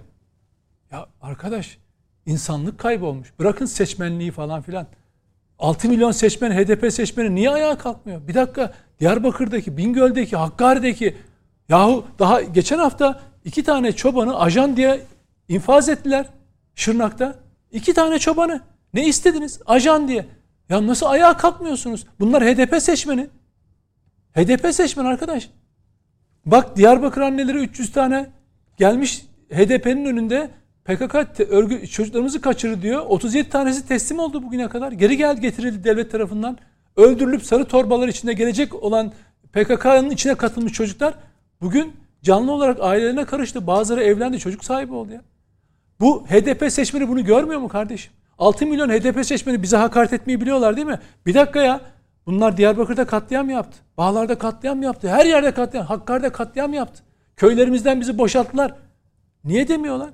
Mecliste güya bunların sözcülüğünü yapan bir insan terör örgütünün sözcülüğünü yapar mı? Terör örgütünün elebaşını e, anlarak kongrede şeye izin verir mi? Ama böyle. İkincisi yine bakın e, şey söylüyorum. Yaşadığımız olaylardan gündemden bakın Mete'nin bahsettiği konuyu daha net söyleyeceğim tekrar. Acziyetimiz, bizim acziyetimiz, bizim hukuk, devlet alanında acziyetimiz gösteren en önemli olaylardan birisi deminden anlattığım konu. Meclisteki terör propagandasının açık yapılıyor olması. İki, sosyal medya. Bakın Türkiye Cumhuriyeti'ni bugün en büyük tehditlerden bir tanesi sosyal medyadaki terör örgütlerinin varlığıdır. Sosyal medyanın kendisi değil terör örgütlerinin sosyal medyayı bir araç olarak kullanmasıdır. Nasıl kullandığını geçen haftalar insanlar gördüler. Hala da görüyorlar. Ve ben konuşuyorum. Yetkililerle de konuşuyorum. Şeyin Twitter'ın İrlanda'daki masası öyle bir Türkiye'ye bakışları var ki mahkeme kararlarıyla engellenmesi istenen terör örgütü yandaşlarının hesapları asla engellenmiyor. Adam adamın ismi biliniyor. DHKPC terör örgütüyle ilişkisi biliniyor. Hangi belediyeyle ilişkisi olduğu biliniyor. Ki, hangi örgütlerle PKK FETÖ'yle bağlantısı biliniyor hesabın. Mahkeme karar çıkartıyor ama bu engellenemiyor. Ne oluyor bunun devamında? Daha dün Cumhurbaşkanı yok felç geçirmiş. O sosyal medyada yazılıyor değil mi? Kim ne yapabiliyor? O bakanın ailesine, şu Cumhurbaşkanının eşine, onun ailesine, bunun kızına, bunun çocuğuna her türlü hakaret gidiyor. Ne yapabiliyoruz arkadaş? Mecliste çıkar getirilen bir sosyal medya yasası var. Peki sosyal medyadaki infazlardan muhalefet Kılıçdaroğlu bizzat e, Meral Akşener şikayetçi olmadılar mı? Kasap do kasapta et doğrar gibi doğuruyorlar insanları demediler mi? Bunu nasıl engelleyecekler? Ha kendilerine bağlı troll ekipleri var. Onlar da onlar da biliniyor, onlar da izleniyor. Hepimizin göz önünde yaşanıyor zaten. Ve ne oluyor biliyor musunuz? Ülke gerçekten bir felakete doğru gidiyor. Ya şöyle bir şey var mı? Günce biz gazetelerde yazıyoruz. Burası televizyon. Bizim burada söylediğimiz her şey kayıt altında. Rütüye bağlısınız. TCK'dan ya bağlısınız. E, efendim e, medeni hukuka bağlısınız. Tazminat davalarıyla değil mi? Borçlar hukukuna bağlısınız. Herhangi bir şeyiniz hemen hukukla karşı karşıya kalıyor.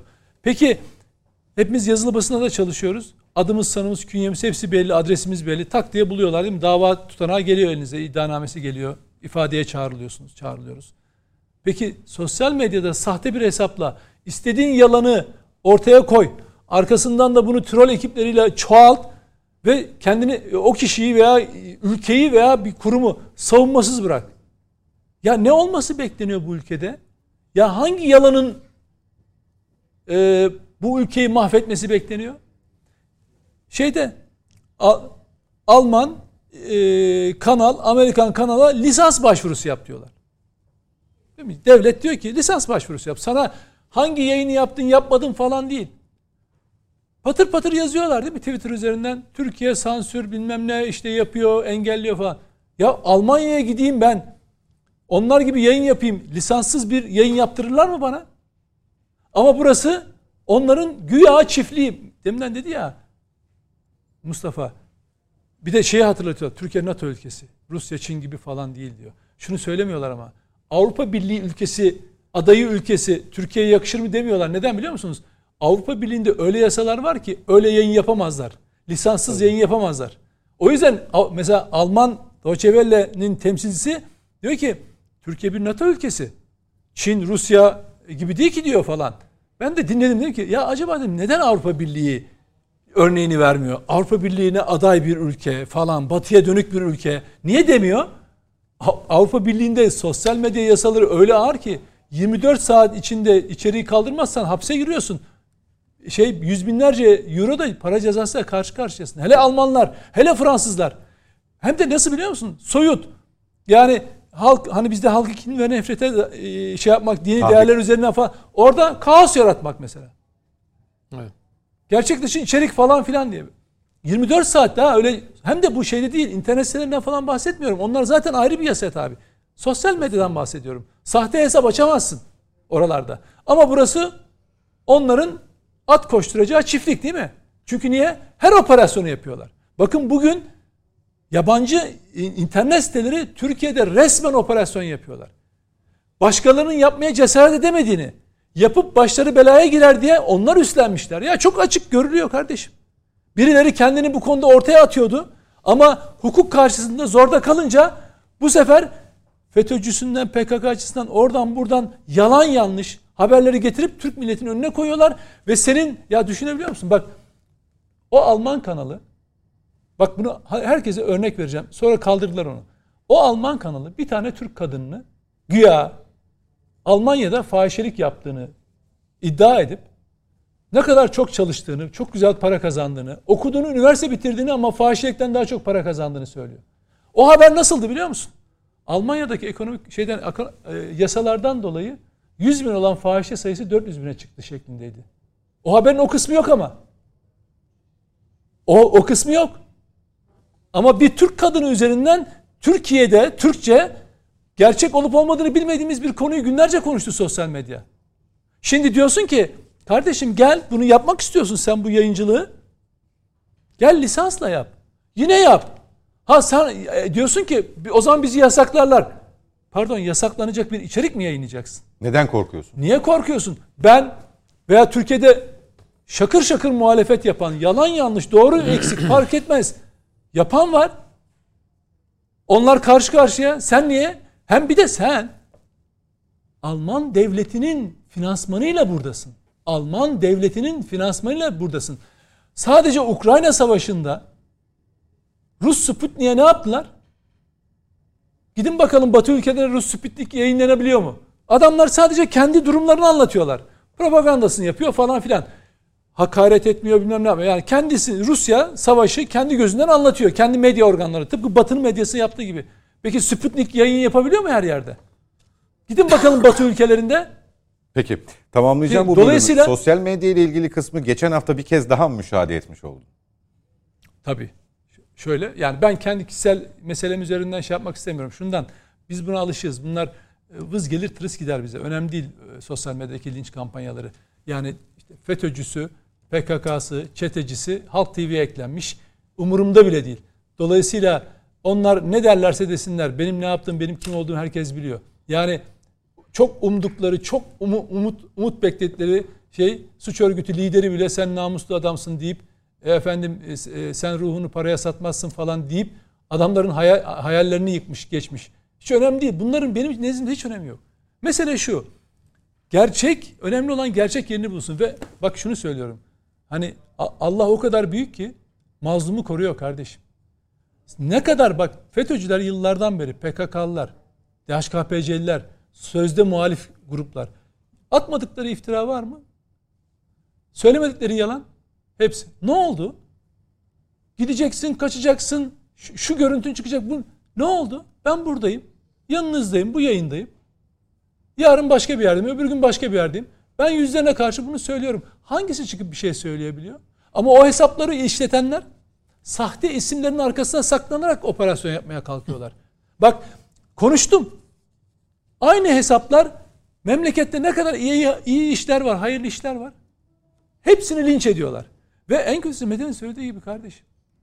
Ya bir devlet bu kadar aciz içinde olamaz kardeşim. Bak bu kadar bak bunu ben hani medya, medya kuruluşları falan, sosyal medya yasası, işte sansür yasası falan filan okuduklarını bile bilmiyorum onların. Tamam? Okuduklarını bile bilmiyorum. Ama bu ülkede yapılan her şeyi ters çevirip ya tamam çevirebilirsin. Kötü ya görme önemli değil. Yalan ne ya? Yalan ne? Meslek örgütlerimizin bak meslek Toparlar örgütlerimizin mısın lütfen? Yoksa meslek Ali Saydam'ın dediği meslek- gerçek olacak. Meslek örgütlerimizin ve gazetecilerin en başta ne e, e, e, görevi var? Doğru ve temiz bilgi vermek. İkincisi yalanla mücadele etmek.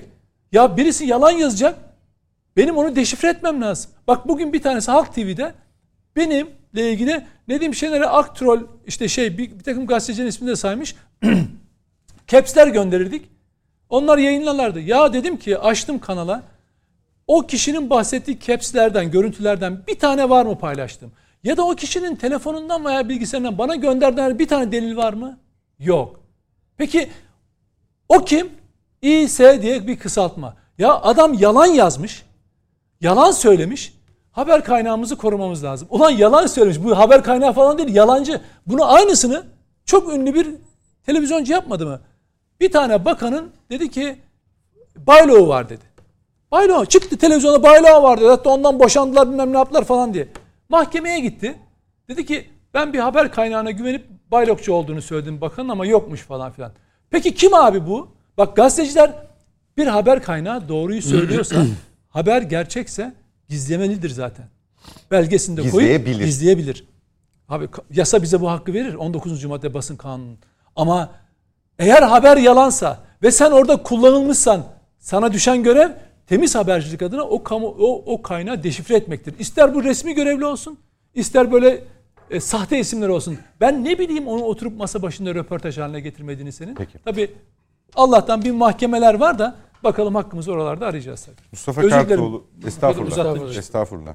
Ee, Bakma gü- gülüyorum sonra öyle olunca. Evet. Sen uzattıktan sonra bana uzun uzun bakıyor. Ben hiç bakmadım. Bak kesinlikle çok bir aramızda şeyler ortaya anlat- bir şeyler anlat. Evet şöyle bir Yok, şey o amaçla Hiç- değil. hiç o Ama sen duymadın. Ee, Senin Ali- için Ali abi arayı dedi bozmak mı moderasyon Hayır, hayır. yani uyum sağlamak mı? Bir saniye, bir saniye. Yok. Ali abi dedi ki sen gelmemiştin daha. Ali abi uyut mu? Ee, ha, tamam. Yok. O evden Ga- yapıyorsun. gayet uyanık. Gayet uyanık. Hiç olmadığı kadar uyanık. Dedi Canla ki, dinliyor, o Mustafa, medya al- Mustafa alanı, Kartal'ına dedi ki ya hoş geldin yayınımıza hani biz daimi misafirleriz. Ee, şeref de verdin ama e, konuşacağını mı zannediyorsun sen bu yayında gibi bir şey söyledi. Gerçek olacak diye endişem var. Ödüm kopuyor. Bütün meselem o yani. Tamam Yoksa- peki. Ee, Mustafa Kartoğlu e, biraz aslında e, Nedim Şener'in e, atıfla başlayıp tespite çevirdiği yer önemli bir yer. Dezenformasyon, sosyal medya yasası fakat HDP kongresine de değinecektim. Bunu beraberce sormuş olayım. Ee, Mete Yarar'ın içeride bu işi tam anlamıyla halledemedikçe dışarıda seslendirdiğimiz ya da şart olarak ortaya koyduğumuz şeyler hep e, şüpheli değil de eksik e, kalıyor gibi de bir eleştirisi var. Bunu bir bütüncül olarak yorumlayabilir misin? Oradan başlayayım. Ee, İngiltere'de geçtiğimiz hafta bir yasa değişikliği e, sunuldu parlamentoya. E, bu değişikliğe neden ihtiyaç duydular? E, hatırlarsanız göçmenleri Ruanda'da e, biriktirmek ve oradan seçmek için bir düzenleme yaptılar. Uçağı doldurup göçmenleri Ruanda'ya göndereceklerdi. Avrupa İnsan Hakları Mahkemesi dedi ki benim 39. maddem senin için de geçerli. E, Geçici te- tedbir kararı veriyorum. Bunları gönderemezsin. Uçağı durdurdu. İngiltere hükümeti e, bir yasa değişikliğiyle 39. maddeyi uygulamama e, hakkını geri almak istiyor şimdi. Adalet Bakanı'nın bu girişimle ilgili yaptığı izah çok net. Britanya'da Britanya kanunlarının öncelikli olarak uygulandığını göstermek istiyoruz. Britanya'da Britanya kanunları uygulanır. Türkiye'de aynı kararlar uygulanır. Neden uygulamıyorsunuz diye hatırlayın geçtiğimiz günlerde. Biz bu düzenlemeyle ilk ne zaman karşılaştık? PKK terör örgütünün kurucu elebaşı Abdullah Öcalan'ın idam edilmemesi için bu karar bizim için de uygulandı. İdam cezası kalktıktan sonra da e, geçici tedbir kalktı. Geçtiğimiz günlerde yine terör PKK ile falan alakalı bir mevzuda bir daha vardı ama şimdi tam söyleyemem onu. Eksik bilgi vermiş olmayayım. Dolayısıyla bizim neye ihtiyacımız var? Mete Yarar söyledi. Bizim buna ihtiyacımız var evet. Peki bunu yapmak için bir e, gücümüz var mı? Yok. Neden? Etrafımızda herkes ahim ahim diye bağırıyor. Ya biz hani Türk usulü bir şey. Ha, Türk usulü dedin zaten ayvayı yedin. Türk usulü başkanlık sistemi, Türk usulü bilmem ne, Türk usulü.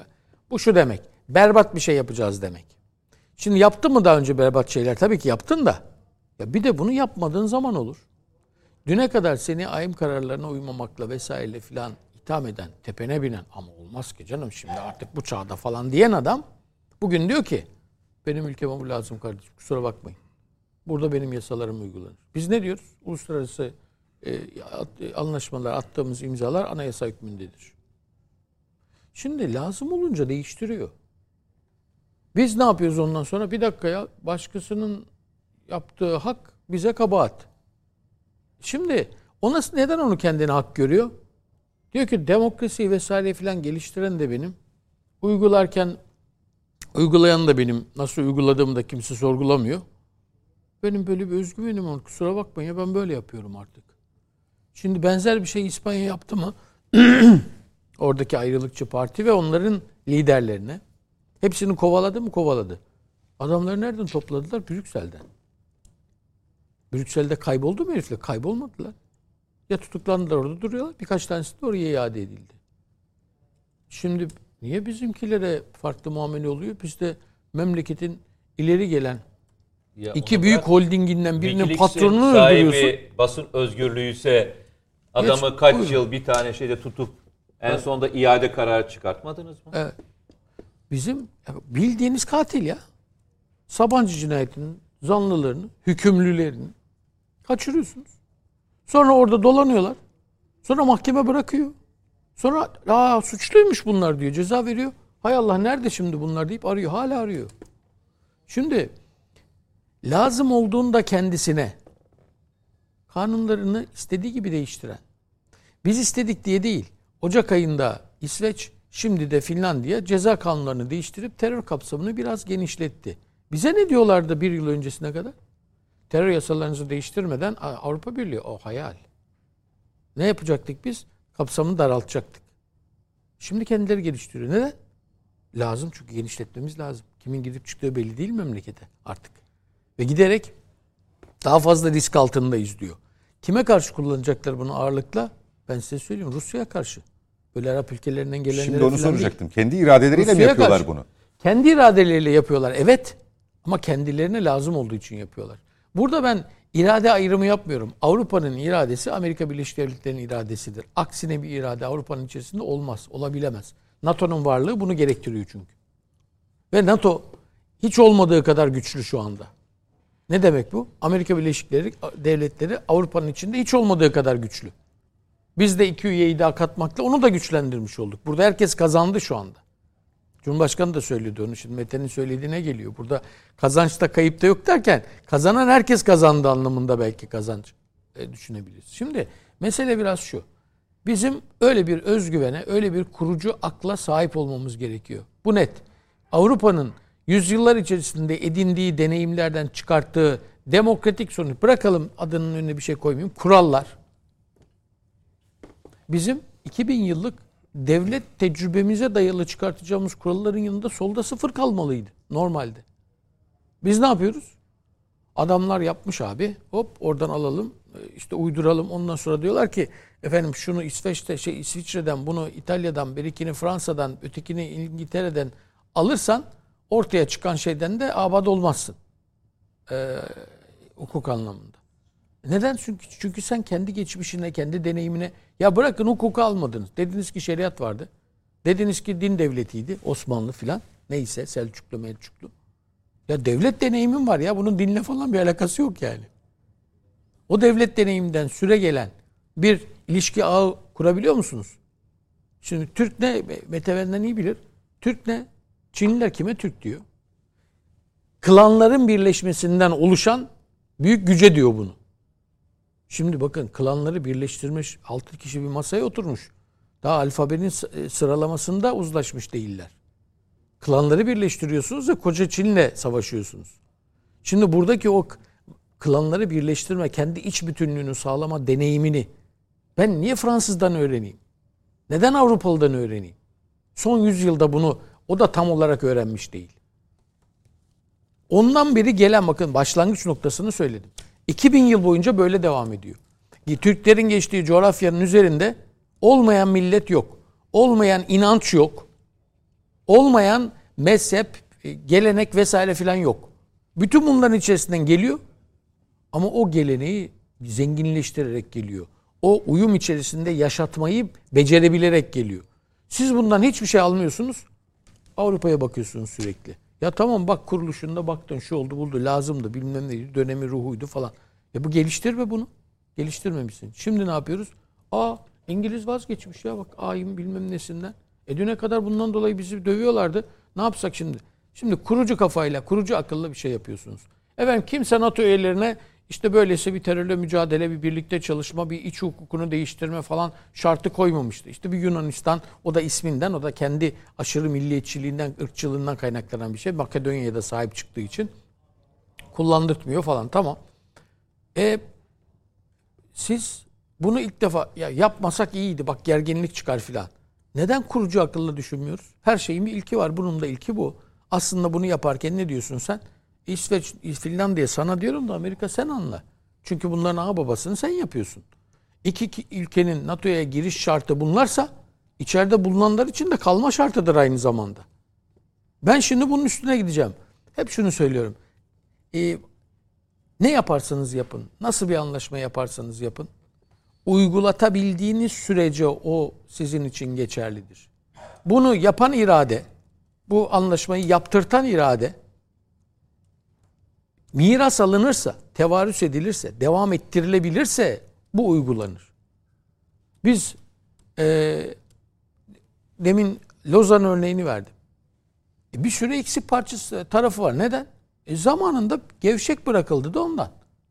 Evet toplasaydınız zaman. Ya toplanacak zamanı vardı. İnsan ne zaman toplanıyor? Ne dedi Mete başlarken? Savunma sanayinde şurada şurada şurada. Biz operasyonu Suriye'de nasıl doğru düzgün yapabildik? Birincisi ne kadar zordu? Yayınlarda hep konuştuk hatırla. Birincisi ne kadar zordu? İkincisi daha kolaydı. Afrin tertemizdi. Şimdi daha güçlüyüz. Neden? Ya sen ordunun içerisindeki e, şey, tırtıllara ayıklamışsın. Vatan hainlerine ayıklamışsın. Delik deşik olmuş her tarafın. Ama o delik deşiklik bir sıkışma, sıkışıp iyi bir yek vücut olup Suriye'de vatan e, kahramanı olduğunu, Türk Silahlı Kuvvetleri olduğunu sana tekrar kanıtladı. Şimdi bu müthiş bir yetenek. FETÖ'cülerin şeylerini Nedim çok daha e, iyi takip etti. Hep söylerler. Efendim polisin içinden işte FETÖ'cü diye ekliyorsunuz ama bunların istihbarat kabiliyetleri gidiyor. Şöyle zarar ediyoruz, böyle zarar ediyoruz. Sahada eleman kalmıyor. Güvenlik açığı oluşuyor. Şöyle terör azar, böyle kalmadı. bilmem ne yapar. Pilot kalmadı, şu kalmadı, bu kalmadı. Ya bir Türk dünyaya bedel olmayabilir. Ama 10 kişilik işi yapabiliyor. Bunu gördük. Hangi zafiyetini gördük ondan sonra? Bakın geç bir bakın ya. Yok öyle bir zafiyet. Zafiyet kendi içinizde kurtlarla yenmiş haldeyken ise tamam böyle masif bir kütük gibi görünüyor. Çok güzel binayı ayakta tutuyor da bir dokunulmalık canı var belli yani. Her tarafı delik deşik olmuş. Şimdi çelik gibi biraz daha göze şey ne de göze zayıf görünüyor ama çelik gibi bir o direk dikiyorsunuz siz e, memleketin kurumlarının ortasına. Yıkılmaz bir direk. Buyurun işte geldiğimiz nokta ortada. Benzer şeyleri yapıyorlar mesela bizimle ilgili Yunanistan'la yok F-35 veriyormuş da silahlanmada denge. Birkaç gündür onlar da yazıyorlar. Orada da kafası çalışan birkaç kişi var. Onlar da yazıyorlar. F-35 bize maliyet külfet mi yoksa üstünlük mü? İşte o Viper'larla F-16'ların gelişmiş modeliyle kıyaslıyorlar. Sayısal olarak da ya, manevra kabiliyeti olarak da kıyaslıyorlar. Ee, çok net konuşamıyorlar. E biz onların e, görünmezlik ya da düşük görünürlülük meselesini de e, belki günü gelince tartışırız. Ama bu yeni bir şey değil. Şu değil yani. Alamadık bunlar diyoruz. Öyle değil. Başından beri var bu. Ben o Tabii, tabii, uçakların ben ko- konuşuyorduk ben, biz bu anlaşma. Ben o uçakların daha ilk uçuşunu yapmadığı günlerde e, oraya bir ziyaret yaptım. E, bir grup gazeteci götürdüler. Bakın sizin için ne güzel uçak yapıyoruz falan diye götürdüler. Baktık anlattılar mı anlattılar filan. Çok güzel. Ya haftasında Çin'den, Min'den filan bunlarla ilgili bir takım analizler gelmeye başladı. Ee, dediler ki ya öyle dedikleri gibi değil çünkü daha test edilmedi. Nereden biliyorsun düşük yönlülüklü olduğunu? Şimdi test edildi. Uçaklar uçuyor. Finlandiya'da uçuyor. Ruslar test ediyor. Ne bileyim uzak doğuda uçuyor. Çinliler test ediyor. Hepsi test ediyor. Ne kadar düşük görünürlüklü? E, çatışmaya girdikten sonra göreceğiz. Kimse kendinden o kadar emin olmasın. Kendileri de öyle söylüyor zaten. Bizde hani ezbere yazılıyor ya işte görünmez uçak falan. Görünmez değil. Düşük görünürlüklü. Ama ne kadar düşük? Yeni teknolojiye göre hele hele ne kadar düşük. E burada da bir tane S-400 var. iki tane. İki batarya var. Ve siz onları henüz kullanmıyorsunuz. Dolayısıyla öyle bir üstünlük de yok. Bir biçimde bize bir ön kabul satıyorlar. Aman böyle bir denge var. Şu da şuraya geldi şimdi. Onu alınca hop o değişti. E ondan sonra siz de bunu kabul edin. Ona göre adımlarınızı atın. Hayır. Kurucu akılla düşünün. Eldeki materyalleri bir de kendi kafanızla, kendi aklınızla değerlendirin. Biz bunu yapmadığımız için bu anlamda geri kalıyoruz. Bak İngiliz yapıyor. Örneğini verdim. Peki. İngiliz yapıyor. Bize ne lazım? Bizim düşüncemiz şey bu. Bize ne lazım? Ne yapmamız gerekiyor? Kabiliyetimiz ne? Neyi yapabiliriz? E buyurun. İyidiş edilmiş bir e, Türk Silahlı Kuvvetleri'nden gurur duyacağımız Türk Silahlı Kuvvetleri'ne geçişimiz birkaç ay sürdü.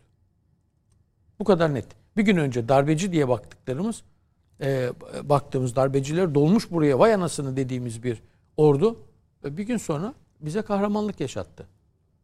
Ve buna da devam ediyor. Yapabiliyoruz. Ha bu arada ne yapıyoruz bir de? İçeriden de hala FETÖ'cü ekliyoruz.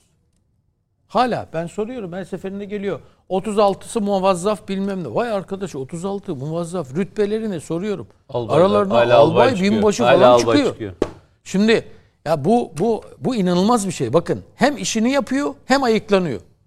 Şeyin bir, bir, bir eski bakanın e, sözü idi. Birkaç kişi de söylediği için bir kişiye atfen söylemeyeyim onu. Dedi ki biz hem öyle bir yerdeyiz ki hem hızlı arabayı hızlı kullanmak zorundayız hem aynı anda tamir etmek zorundayız. Hem gidecek hem tamir hem de yol bozuk. Evet ya bunun söylediklerinin üzerinden 8 sene geçti biliyor musun? 8 senedir biz hızlı giden bir arabayı sürüyoruz. Hem tamir ediyoruz aynı zamanda hem de yol bozuk.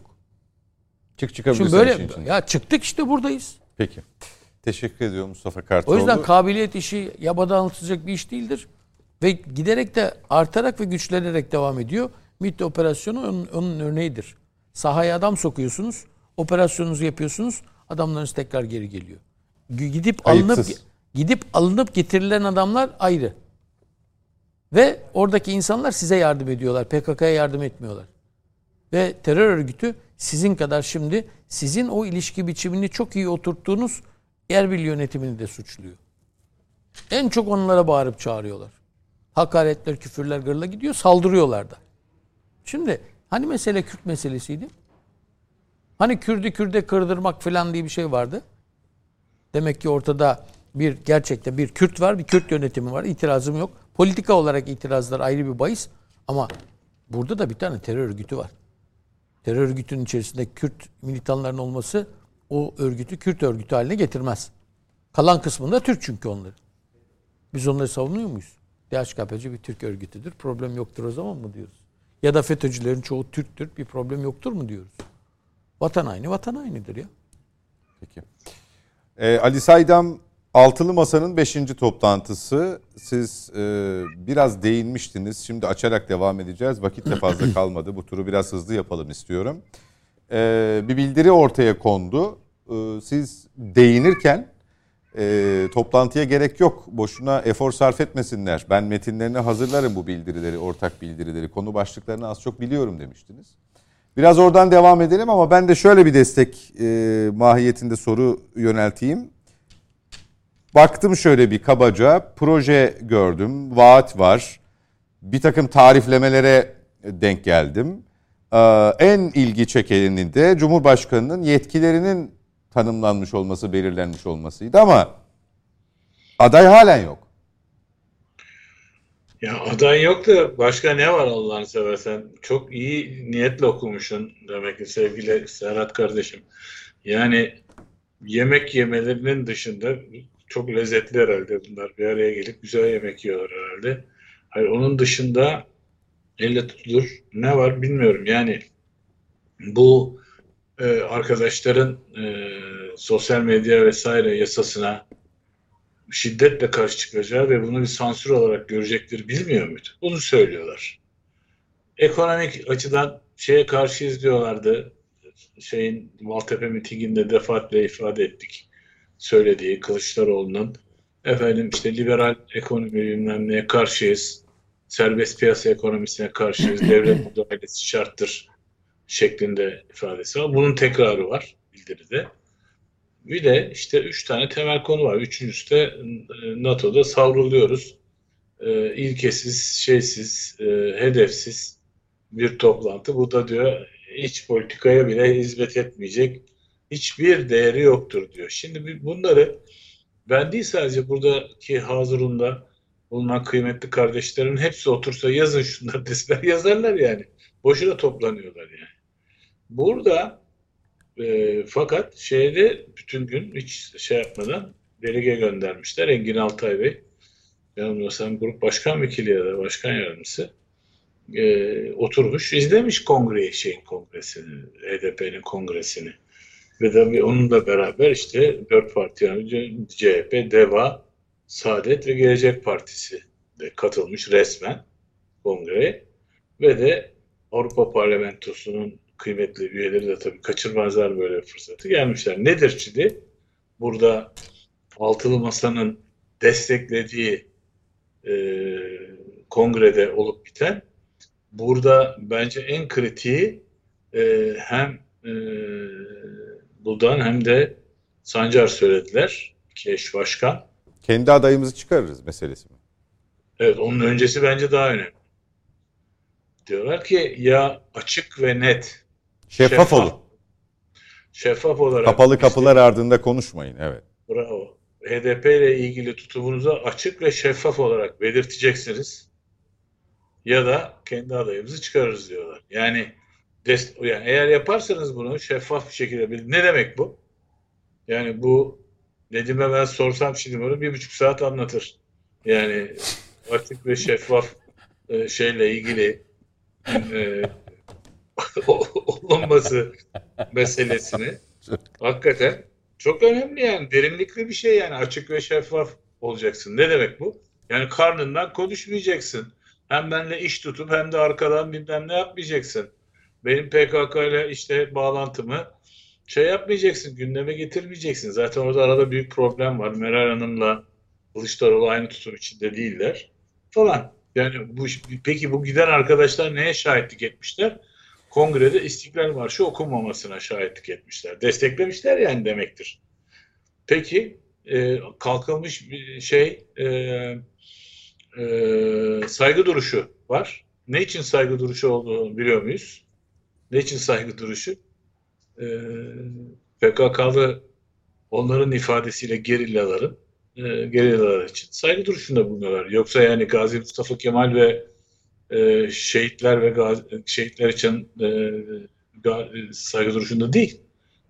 Orada teröristler için saygı duruşunda bulunuyorlar. Bu arkadaşlar da CHP, DEVA ve işte diğer partilerin e, yetkilileri ve resmi temsilcileri de saygı duruşunda bulunuyorlar. Halaylar çekiliyor ve şeyle ilgili sloganlar atılıyor. Çok önemli lafı var gene Sancar'ın.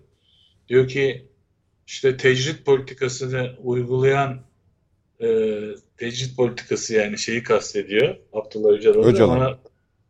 Öcalan'ı kastediyor. ona tecrit politikası uygulayanları destekleyenlerle iş tutması falan çok net tavır koyması lazım diyor muhalefetin. Gibi böyle çok açık net bak çok net söyleyeyim Serhat kardeşim. HDP'nin e, burada çizgisinde hiçbir değişiklik yok. Son derece tutarlı ve de PKK ile e, iltisabını gayet net altını çiziyor. Hiçbir karşı çıkışı yok. Aslanlar gibi PKK'yı savunuyor, liderini savunuyor PKK'nın. İçeriden şeyin verdiği ayarı da okumuşlar orada. Ayar vermiş o da orada. Ee, eski eş başkan. Ondan sonra böyle bir ortamda işte Mete'nin söylediğine geleceğim. Bravo Mete'ye. Hakikaten çok önemli bir şey söyledi. Böyle bir ortam mı ben İsveçli olarak izlesem ya derim ki ya bunlar kendileri bununla baş edemiyorlar. Bir de bana laf ediyorlar ya. Ben İsveç'te bunlarla baş edeceğim yani. Kendileri bak böyle salmışlar. Bir de gelip destekliyorlar yani oraya. Saygı duruşunda bulunuyorlar. Efendim etkisiz hale getirilmiş olan teröristlerin ruhuna bilmem ne falan halaylar şunlar bunlar a, şeyin resim as bıraksalar resmi asılacak Öcalan'ın böyle bir ortam. Şimdi hakikaten ve hangi gün oluyor bu? Kongreyle şey ne zaman oluyor? Aynı gün. Zirveyle aynı gün. Evet. Evet, Altılı masayla toplantısıyla aynı gün. Aynı gün. Şimdi böyle bir manzara içinde hakikaten Mete'nin hakikaten çok dikkatle dinledim. Ee, analizi son derece e, doğru. Bu Nedim Şener'in söyledikleri yanlıştır anlamı gelmesin lütfen. O da çok veciz konuştu. Allah razı olsun. Son, son program diye böyle onları şey yapıyorum. Takdirlerimi ileri sürüyorum. Tabii Mustafa Kartoğlu ilk defa bu şeyin ekibin Az kalsın beni atlayacaksınız diye düşünmüştüm. Yok Mustafa Kartoğlu sandviç, sandviç Yok yok daha önce daha önce gelmişliği var. O zaman siz yoktunuz Ali Saydam. Ha ben yoktum. Evet, Biraz evet. da ben O- hafif evet şey yapayım evet. Temas Evet, etmiş oldum. burada Evet. Mustafa Kartoğlu'nu iyi savundunuz. Tebrik ederim. Son program diye böyle biraz ederim. rahat konuşuyorum efendim. Süreniz bitti efendim. Efendim süremin bittiğinin farkındayım bakışlarınızdan. Ee, çok teşekkür ediyorum. İyi bir tatil diliyorum.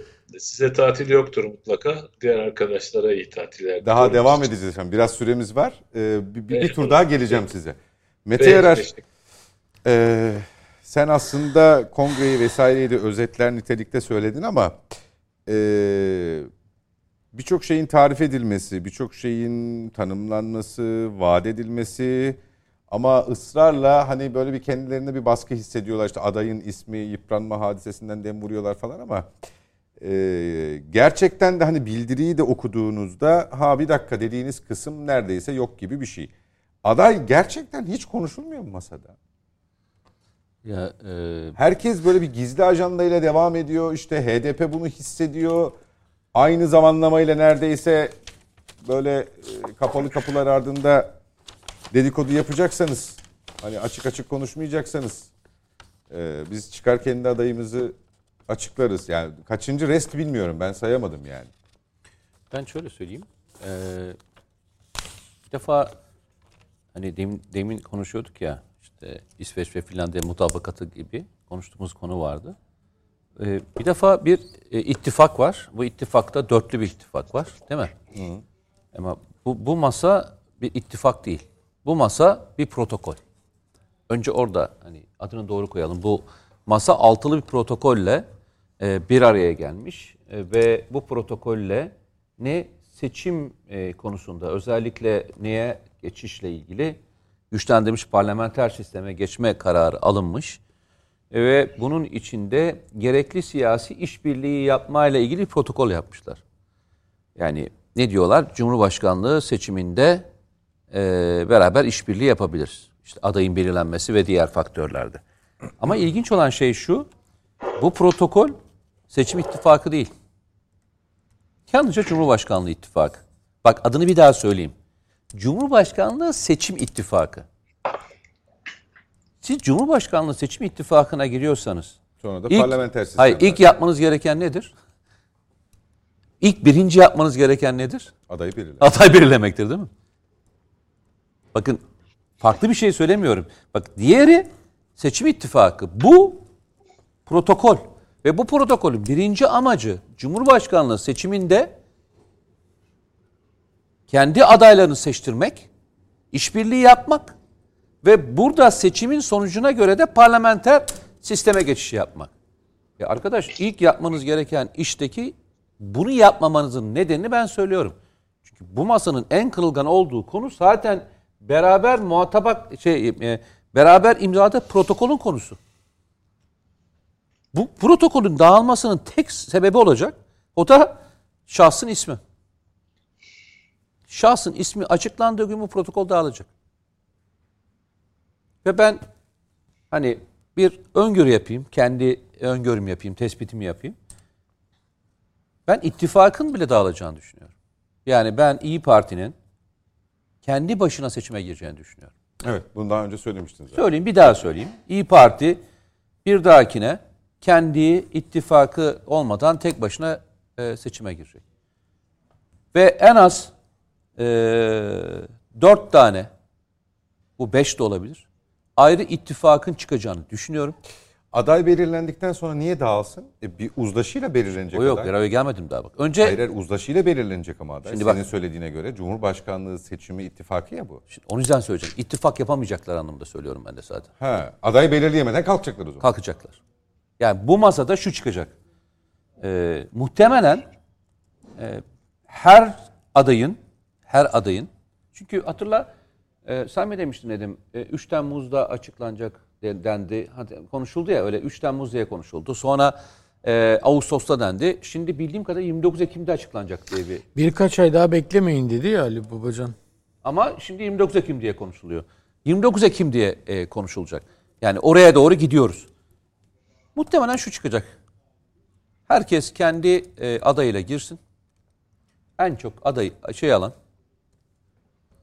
e, ikinci tura. Birinci tur ve ikinci tur evet. ikinci tur için e, onun etrafında birleşelim veya birleşmeyelim.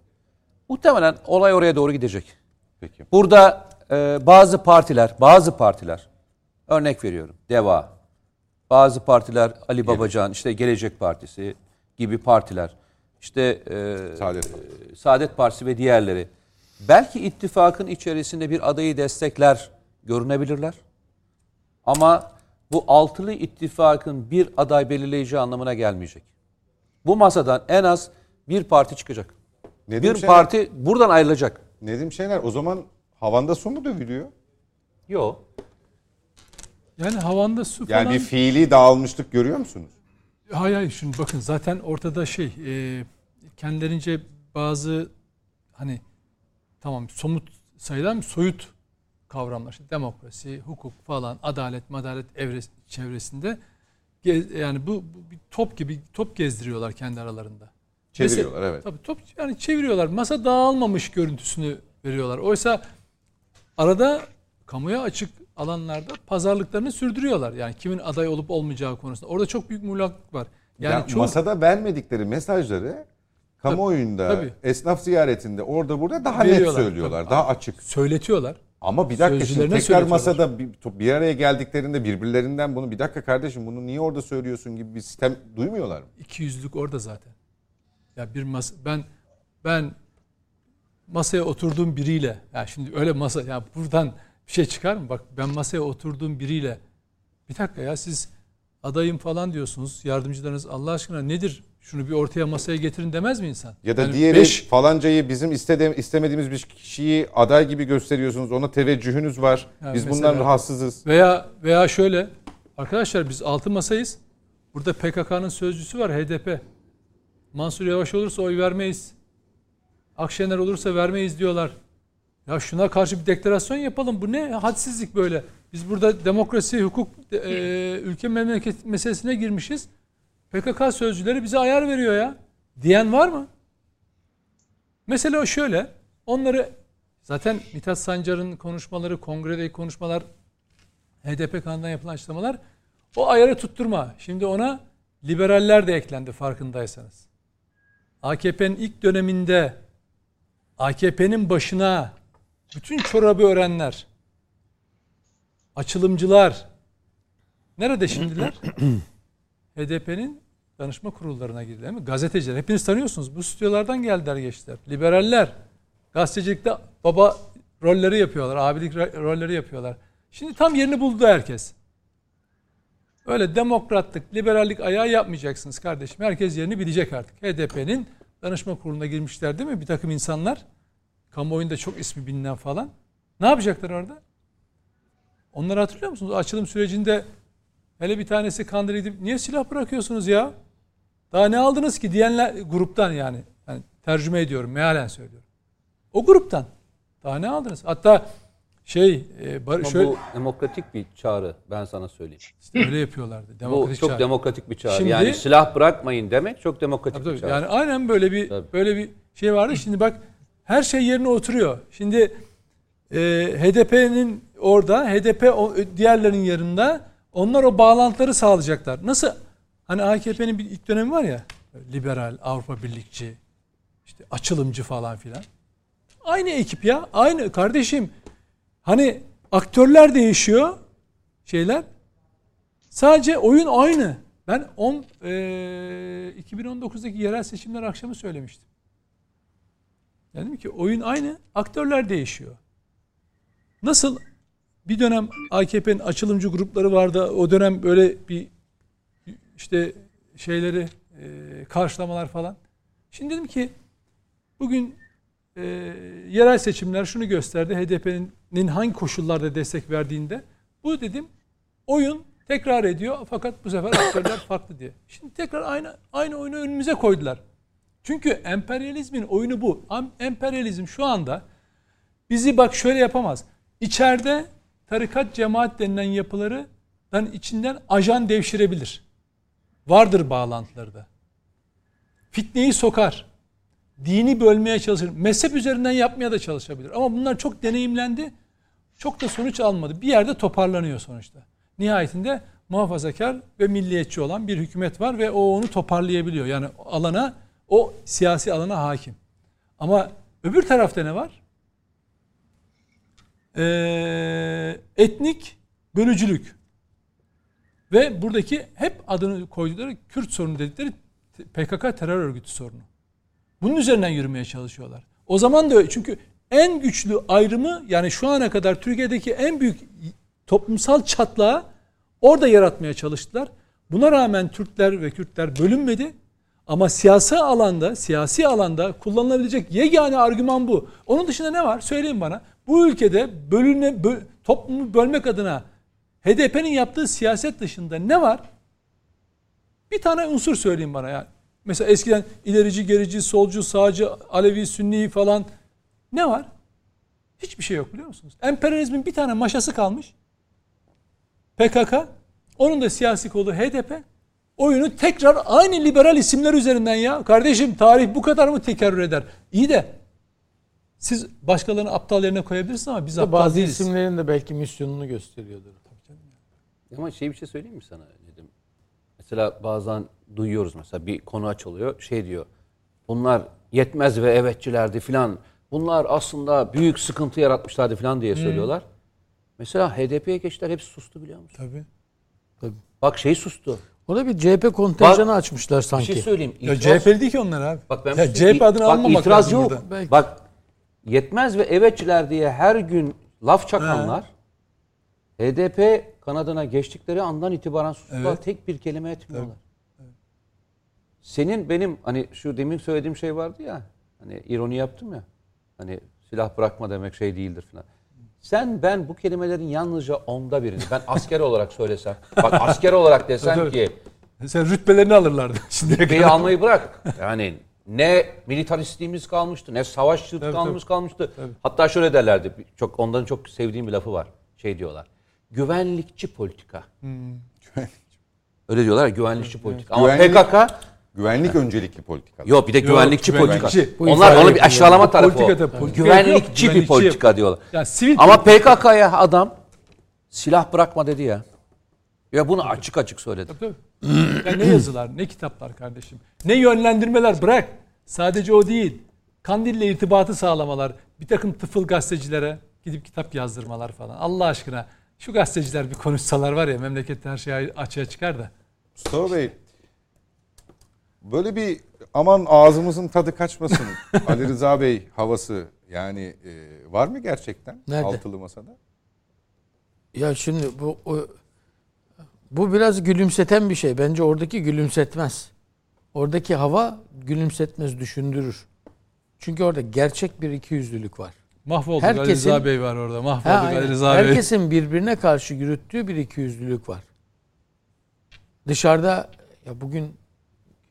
İstanbul Büyükşehir Belediye Başkanı Financial Times'a ya röportaj vermemiş. Financial Times bütün o işte potansiyel adayları kendine göre sıralamış, sıraya dizmiş. Her biriyle bir hafta bir röportaj yapıyor, yayınlıyor, tartıyor onları orada. Ee, ve tartıda sıra e, şeye gelmiş, Ekrem İmamoğlu'na gelmiş. O da e, kendi sırasını öyle doldurmuş. Diyor ki e, Kemal Kılıçdaroğlu'nun adaylığını tartışılması e, doğru değil. E, adayın doğru belim, belirlenmesi lazım. Şimdi birinci cümleyle ikinci cümleyi ayrı ayrı düşünmemiz lazım demek ki. Yan yana gelemeyecek iki cümle. Peki siz şey, ya tabii aday olabilir. Ben karşı değilim adaylığına diyor Kemal Bey'in. Ee, Kendi adaylığı konu ama adayın kazanabilecek birisi olması lazım. Doğru Ama seçilmesi şimdi, lazım. Şimdi çok çok başka bakın, birinden mesele şu. gibi. çok Zaten çok- öyle. Yani zaten partinin öyle. genel başkanı Zaten öyle. Şimdi başka biri onun için. Çünkü rakip. Şimdi e, belediyede ya, ya ki durumu ortada. Fakat mesele burada şu. Aynı ikiyüzlülük aynı partinin içerisindeki potansiyel adaylar arasında da mevzu bahis. Çıkıyor mesela bir benzeri e, genel başkan yardımcıları, parti sözcüleri, danışmanlar galiba en son e, şeyde ee, Yunus Emre de benzer bir şey söylemiş herhalde Kemal Bey'in adaylığı ile ilgili. Onlar diyorlar ki adayımız odur. Adayımız odur, adayımız odur, adayımız odur. Peki sonra diğer genel başkan yardımcıları bizimki de bizimkidir falan diyor mu? Demiyor. Herkes kendi dediğini dinliyor. Başkalarının dediğini duymuyor. Sonra masaya oturuyorsunuz. 3-5 ay daha bizden kimse aday beklemesin. Biz işte ilkeler üzerine çalışıyoruz. İlke ne? hem yetkilerini devredebilecek olgunluğa sahip.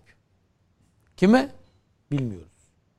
Yetkiyi Özne? devredeceğiz. Kime kime? özne özne özne yok. Şimdi efendim biz burada e, valiler işte kayma, belediye baş, e, va- valiler e, başkanlar başkanlıklar MİT başkanı da başkanlık savunma sanayi başkanlığı da başkanlık falan. Başkan şunlar bunlar. Efendim ondan sonra il turizm müdürlerinin atamasına karışmayacağız. Onları bakanlara bırakacağız. Hiç zannetmiyorum turizm müdürü ne kadar atamayı baştan kendileri planlamak zorunda kalır eğer öyle bir şey olursa. Peki altılı masa şu anda hiçbir şeye karar veremeyen ve her konuda birbirlerine iki yüzlülük yapanlar o gün o bürokrasiyi nasıl belirleyecekler? O bürokrasinin kalan kısmı burada yükselmek için, burada işimi doğru yapabilmek için, burada yaptığımdan dolayı başarısız olursam hani kurumsal bir e, muhafaza olur mu benim için diye kime bakacak? Hangi partiye? Hangi partinin genel başkanına? Ben atanmak için ne yapayım? Birisi fazla kulis yaparsa öbür tarafa doğru. Bakanın ne yapacağını kim nereden bilecek? HDP'ye ne verilecek mesela? Bak ittifakta yoktu ama İstanbul'da ortada. Kim HDP'ye ne verildi? Orada ne verilecek belli mi? Değil. Bakanlıklar nasıl paylaşılacağı belli mi? Değil. Şimdi bakın. HDP de belki bana Yahu, bunu söyle diyor. yani. yahu ortak aday belirleyeceğiz bir kişiden bahsediyoruz. Bir devlet kadrosundan bahsediyoruz, bin kişiden bahsediyoruz. Bir kişi konusunda iki yüzlülük yapanların bin kişi konusunda birbirlerine neler yapabileceğini siz tahayyül edin. Ve biz buradan dirayetli demokrasi aşığı falan filan böyle bir şey bekliyor. Ya arkadaş bu memleket böyle bir şey daha önce görmedi ya. İlk defa böyle bir şey görüyor. Kişisel olarak hiçbirine söyleyecek sözüm yok. Ama masadan sızanlara bakıyoruz. O masanın temizlenme şansı yok. Çünkü herkes birbirine karşı kirli geliyor masaya. Dışarıya çıktığında açıklamalara bakıyorsunuz. Ya şu ne demek? Biri bana bunu izah etsin ya. Söylenip geçiyor bu laflar. Kaz- açık farkla kazanacak bir aday. Bir dakika anladık. Bak kazanacak değil. Kazanma potansiyeli olan değil, potansiyeli olan değil, kazanacak değil, açık farkla kazanacak. Niye tartışma olmasınmış? Ya siz 6 kişi bir araya gelmişsiniz. 6 kişi bir araya geldiğinde zaten kazandırma potansiyeli olması lazım onun. Biz koca koca altı parti bir araya geldik ama bir adamı kazandıracak durumda değiliz. Adamın kendisini kazanması lazım. Şöyle bir şey Kendisi var. kazanacaksa size niye ihtiyacı olsun adamın? Toplam söylenenlere göre de zaten %70 falan oy oluyorlar. Böyle mi? Yok yok hani. Ha, gene fark atılmıyor mu o zaman? Geri ankete, kalan ankete göre zaten hani o topladığında hani şey dedi ya Selahattin Demirtaş. orada herkesin anketi de kendine Selahattin zaten. Demirtaş dedi ya 1130 tane milletvekili çıkartıyorsunuz dedi ya. Ha toplayınca. Değil bir tanesi dalga geçmeye akıl etmiş en azından. Şimdi mesele biraz şu. Gerçekten bir dürüstlük varsa olacaksa bunun önce iki kişi üç kişi arasında olması lazım. Burada altı kişi var. Altı kişinin arasında bir dürüstlük yok. Herkes işte başkasına söylettiriyor. O öyle olursa bu böyle olur falan. E, açık farkla kazandığını görmemiz lazım. Nereden göreceğiz? Sandık kurulmadan nereden görülmüştür seçimin sonucu? Anketlerden. Tamam o zaman diyeceksiniz ki A anketi, B anketi, C anketi toplayacağız, üçe böleceğiz, ondan sonraki sonucu alacağız. Böyle bir şey söyleniyor mu? Bu konuşuluyor mu? O da konuşulmuyor. Üç ay sonra konuşacağınız başkan adayı bugün mü doğacak? Yok. Doğmuş var yani. E bir de diyorsunuz öbür taraftan gene kulis, kulisler dediğim ya kulisin ne olduğunu hepimiz biliyoruz değil mi? Bir genel başkan yardımcısını ararsınız. Birbirine adını söylemezsiniz yani. Bir grup başkanıyla konuşursunuz. Grup başkan vekiliyle. Falanca partiye çok falan yakın falan bir he isim. filan. İşte Adını söylemezsin. bir Ha, bu bu kadar nettir yani. Şimdi oradan gelen bilgileri biliyorum ben. Ben de konuşuyorum. Konuşturuyorum. Diyorlar ki ya arkadaş o masadan biri aday olmayacaksa koca koca adamlar aranızdan bir tane Cumhurbaşkanı kalibresinde adam yok mu de, demezler mi bize? Derler. E o zaman onu orada belirleyeceğiz. Yahut diyeceğiz ki valla biz bizim yerimizi de doldurabilecek birini bulduk. Valla e, bize de hak vereceksiniz bak söyleyince. Diyeceğimiz nitelikte birini bulamazsak bizi döverler ya diyor. E peki o zaman neyi bekliyoruz? Yıpranmasın. E şöyle oturunca yıpranmıyor. Buraya geldiği zaman mı yıpranacak? Zaten o yaşa gelmiş adamın neden yıpranıp neden yıpranmayacağını herkes bilir. Kimden neyi koruyorsunuz? Bu soruların bu soruların hiçbiri sorulmuyor. Yıpranma payı diyorsunuz. şey Hiçbiri olmuş. sorulmuyor ya. Hiçbiri sorulmuyor. Kendi gazeteci ya şimdi kendi gazetecileri demek de o kadar ağrıma gidiyor ki. Ee, ama çok büyük gazeteci, çok büyük siyasetçilik de yapmış bir e, arkadaşımız diyeyim yani mesleki olarak benden büyük. Efendim diyor Sadat'la ilgili diyor seçim güvenliği bilmiyor. Ya ben hatırlıyorum. Hepiniz hatırlayacaksınız. Özal'a dediler özel örgüt kuruyor. Bir polisi biraz güçlendiriyordu. Darbecilere karşı silahlı bir göç olsun diye. Peşinden Çiller Özel Örg- Örgütü kuruldu. Hiç kimse, bütün iktidarlar, bütün sağ iktidarlar bu ülkede sandıktan gitmemek için bir özel güvenlik örgütü kurar. Gerekirse iç savaş çıkartmak için filan. Ben 45 yıldır bunları dinleyerek büyüdüm. Hiçbiri gerçek değildi. Şimdi de Sadat üzerinden bir şeyler gidiyor. Adamı diyor ki özel konuşuyoruz diyor masada oturduk böyle böyle gittiniz geldiniz diyor Kemal Bey bana masanın üstündeki dosyayı gösterdi. Dedi ki arkadaşlar bana bir dosya getirdiler. İki gün önce de kapısına dayanmış. E evet ne var içinde? Açmadım. Anlamadım. Demiyor ki açmadan niye kapısına dayandın adamın? İnsan bir açar öğrenir içinde bir şey var. Ona göre kapısına dayanır. Bunu açmadan nasıl kapısına dayandın? Sonra yazıyor o arkadaşımız diyor ki yani açalım da birlikte bakalım diyecektim sonra vazgeçtim. Ondan sonra gazeteciyim diye köşe yazıyorsun. Şimdi bakın bu ikiyüzlülük her yere sirayet etmiş durumda. Peki. Her yere. O yüzden ikiyüzlülükten e, nasıl bir sonuç çıkar? E, işte birisinin dediği gibi terlik çıkar. Evet, lafın tamamını söylemiyorum.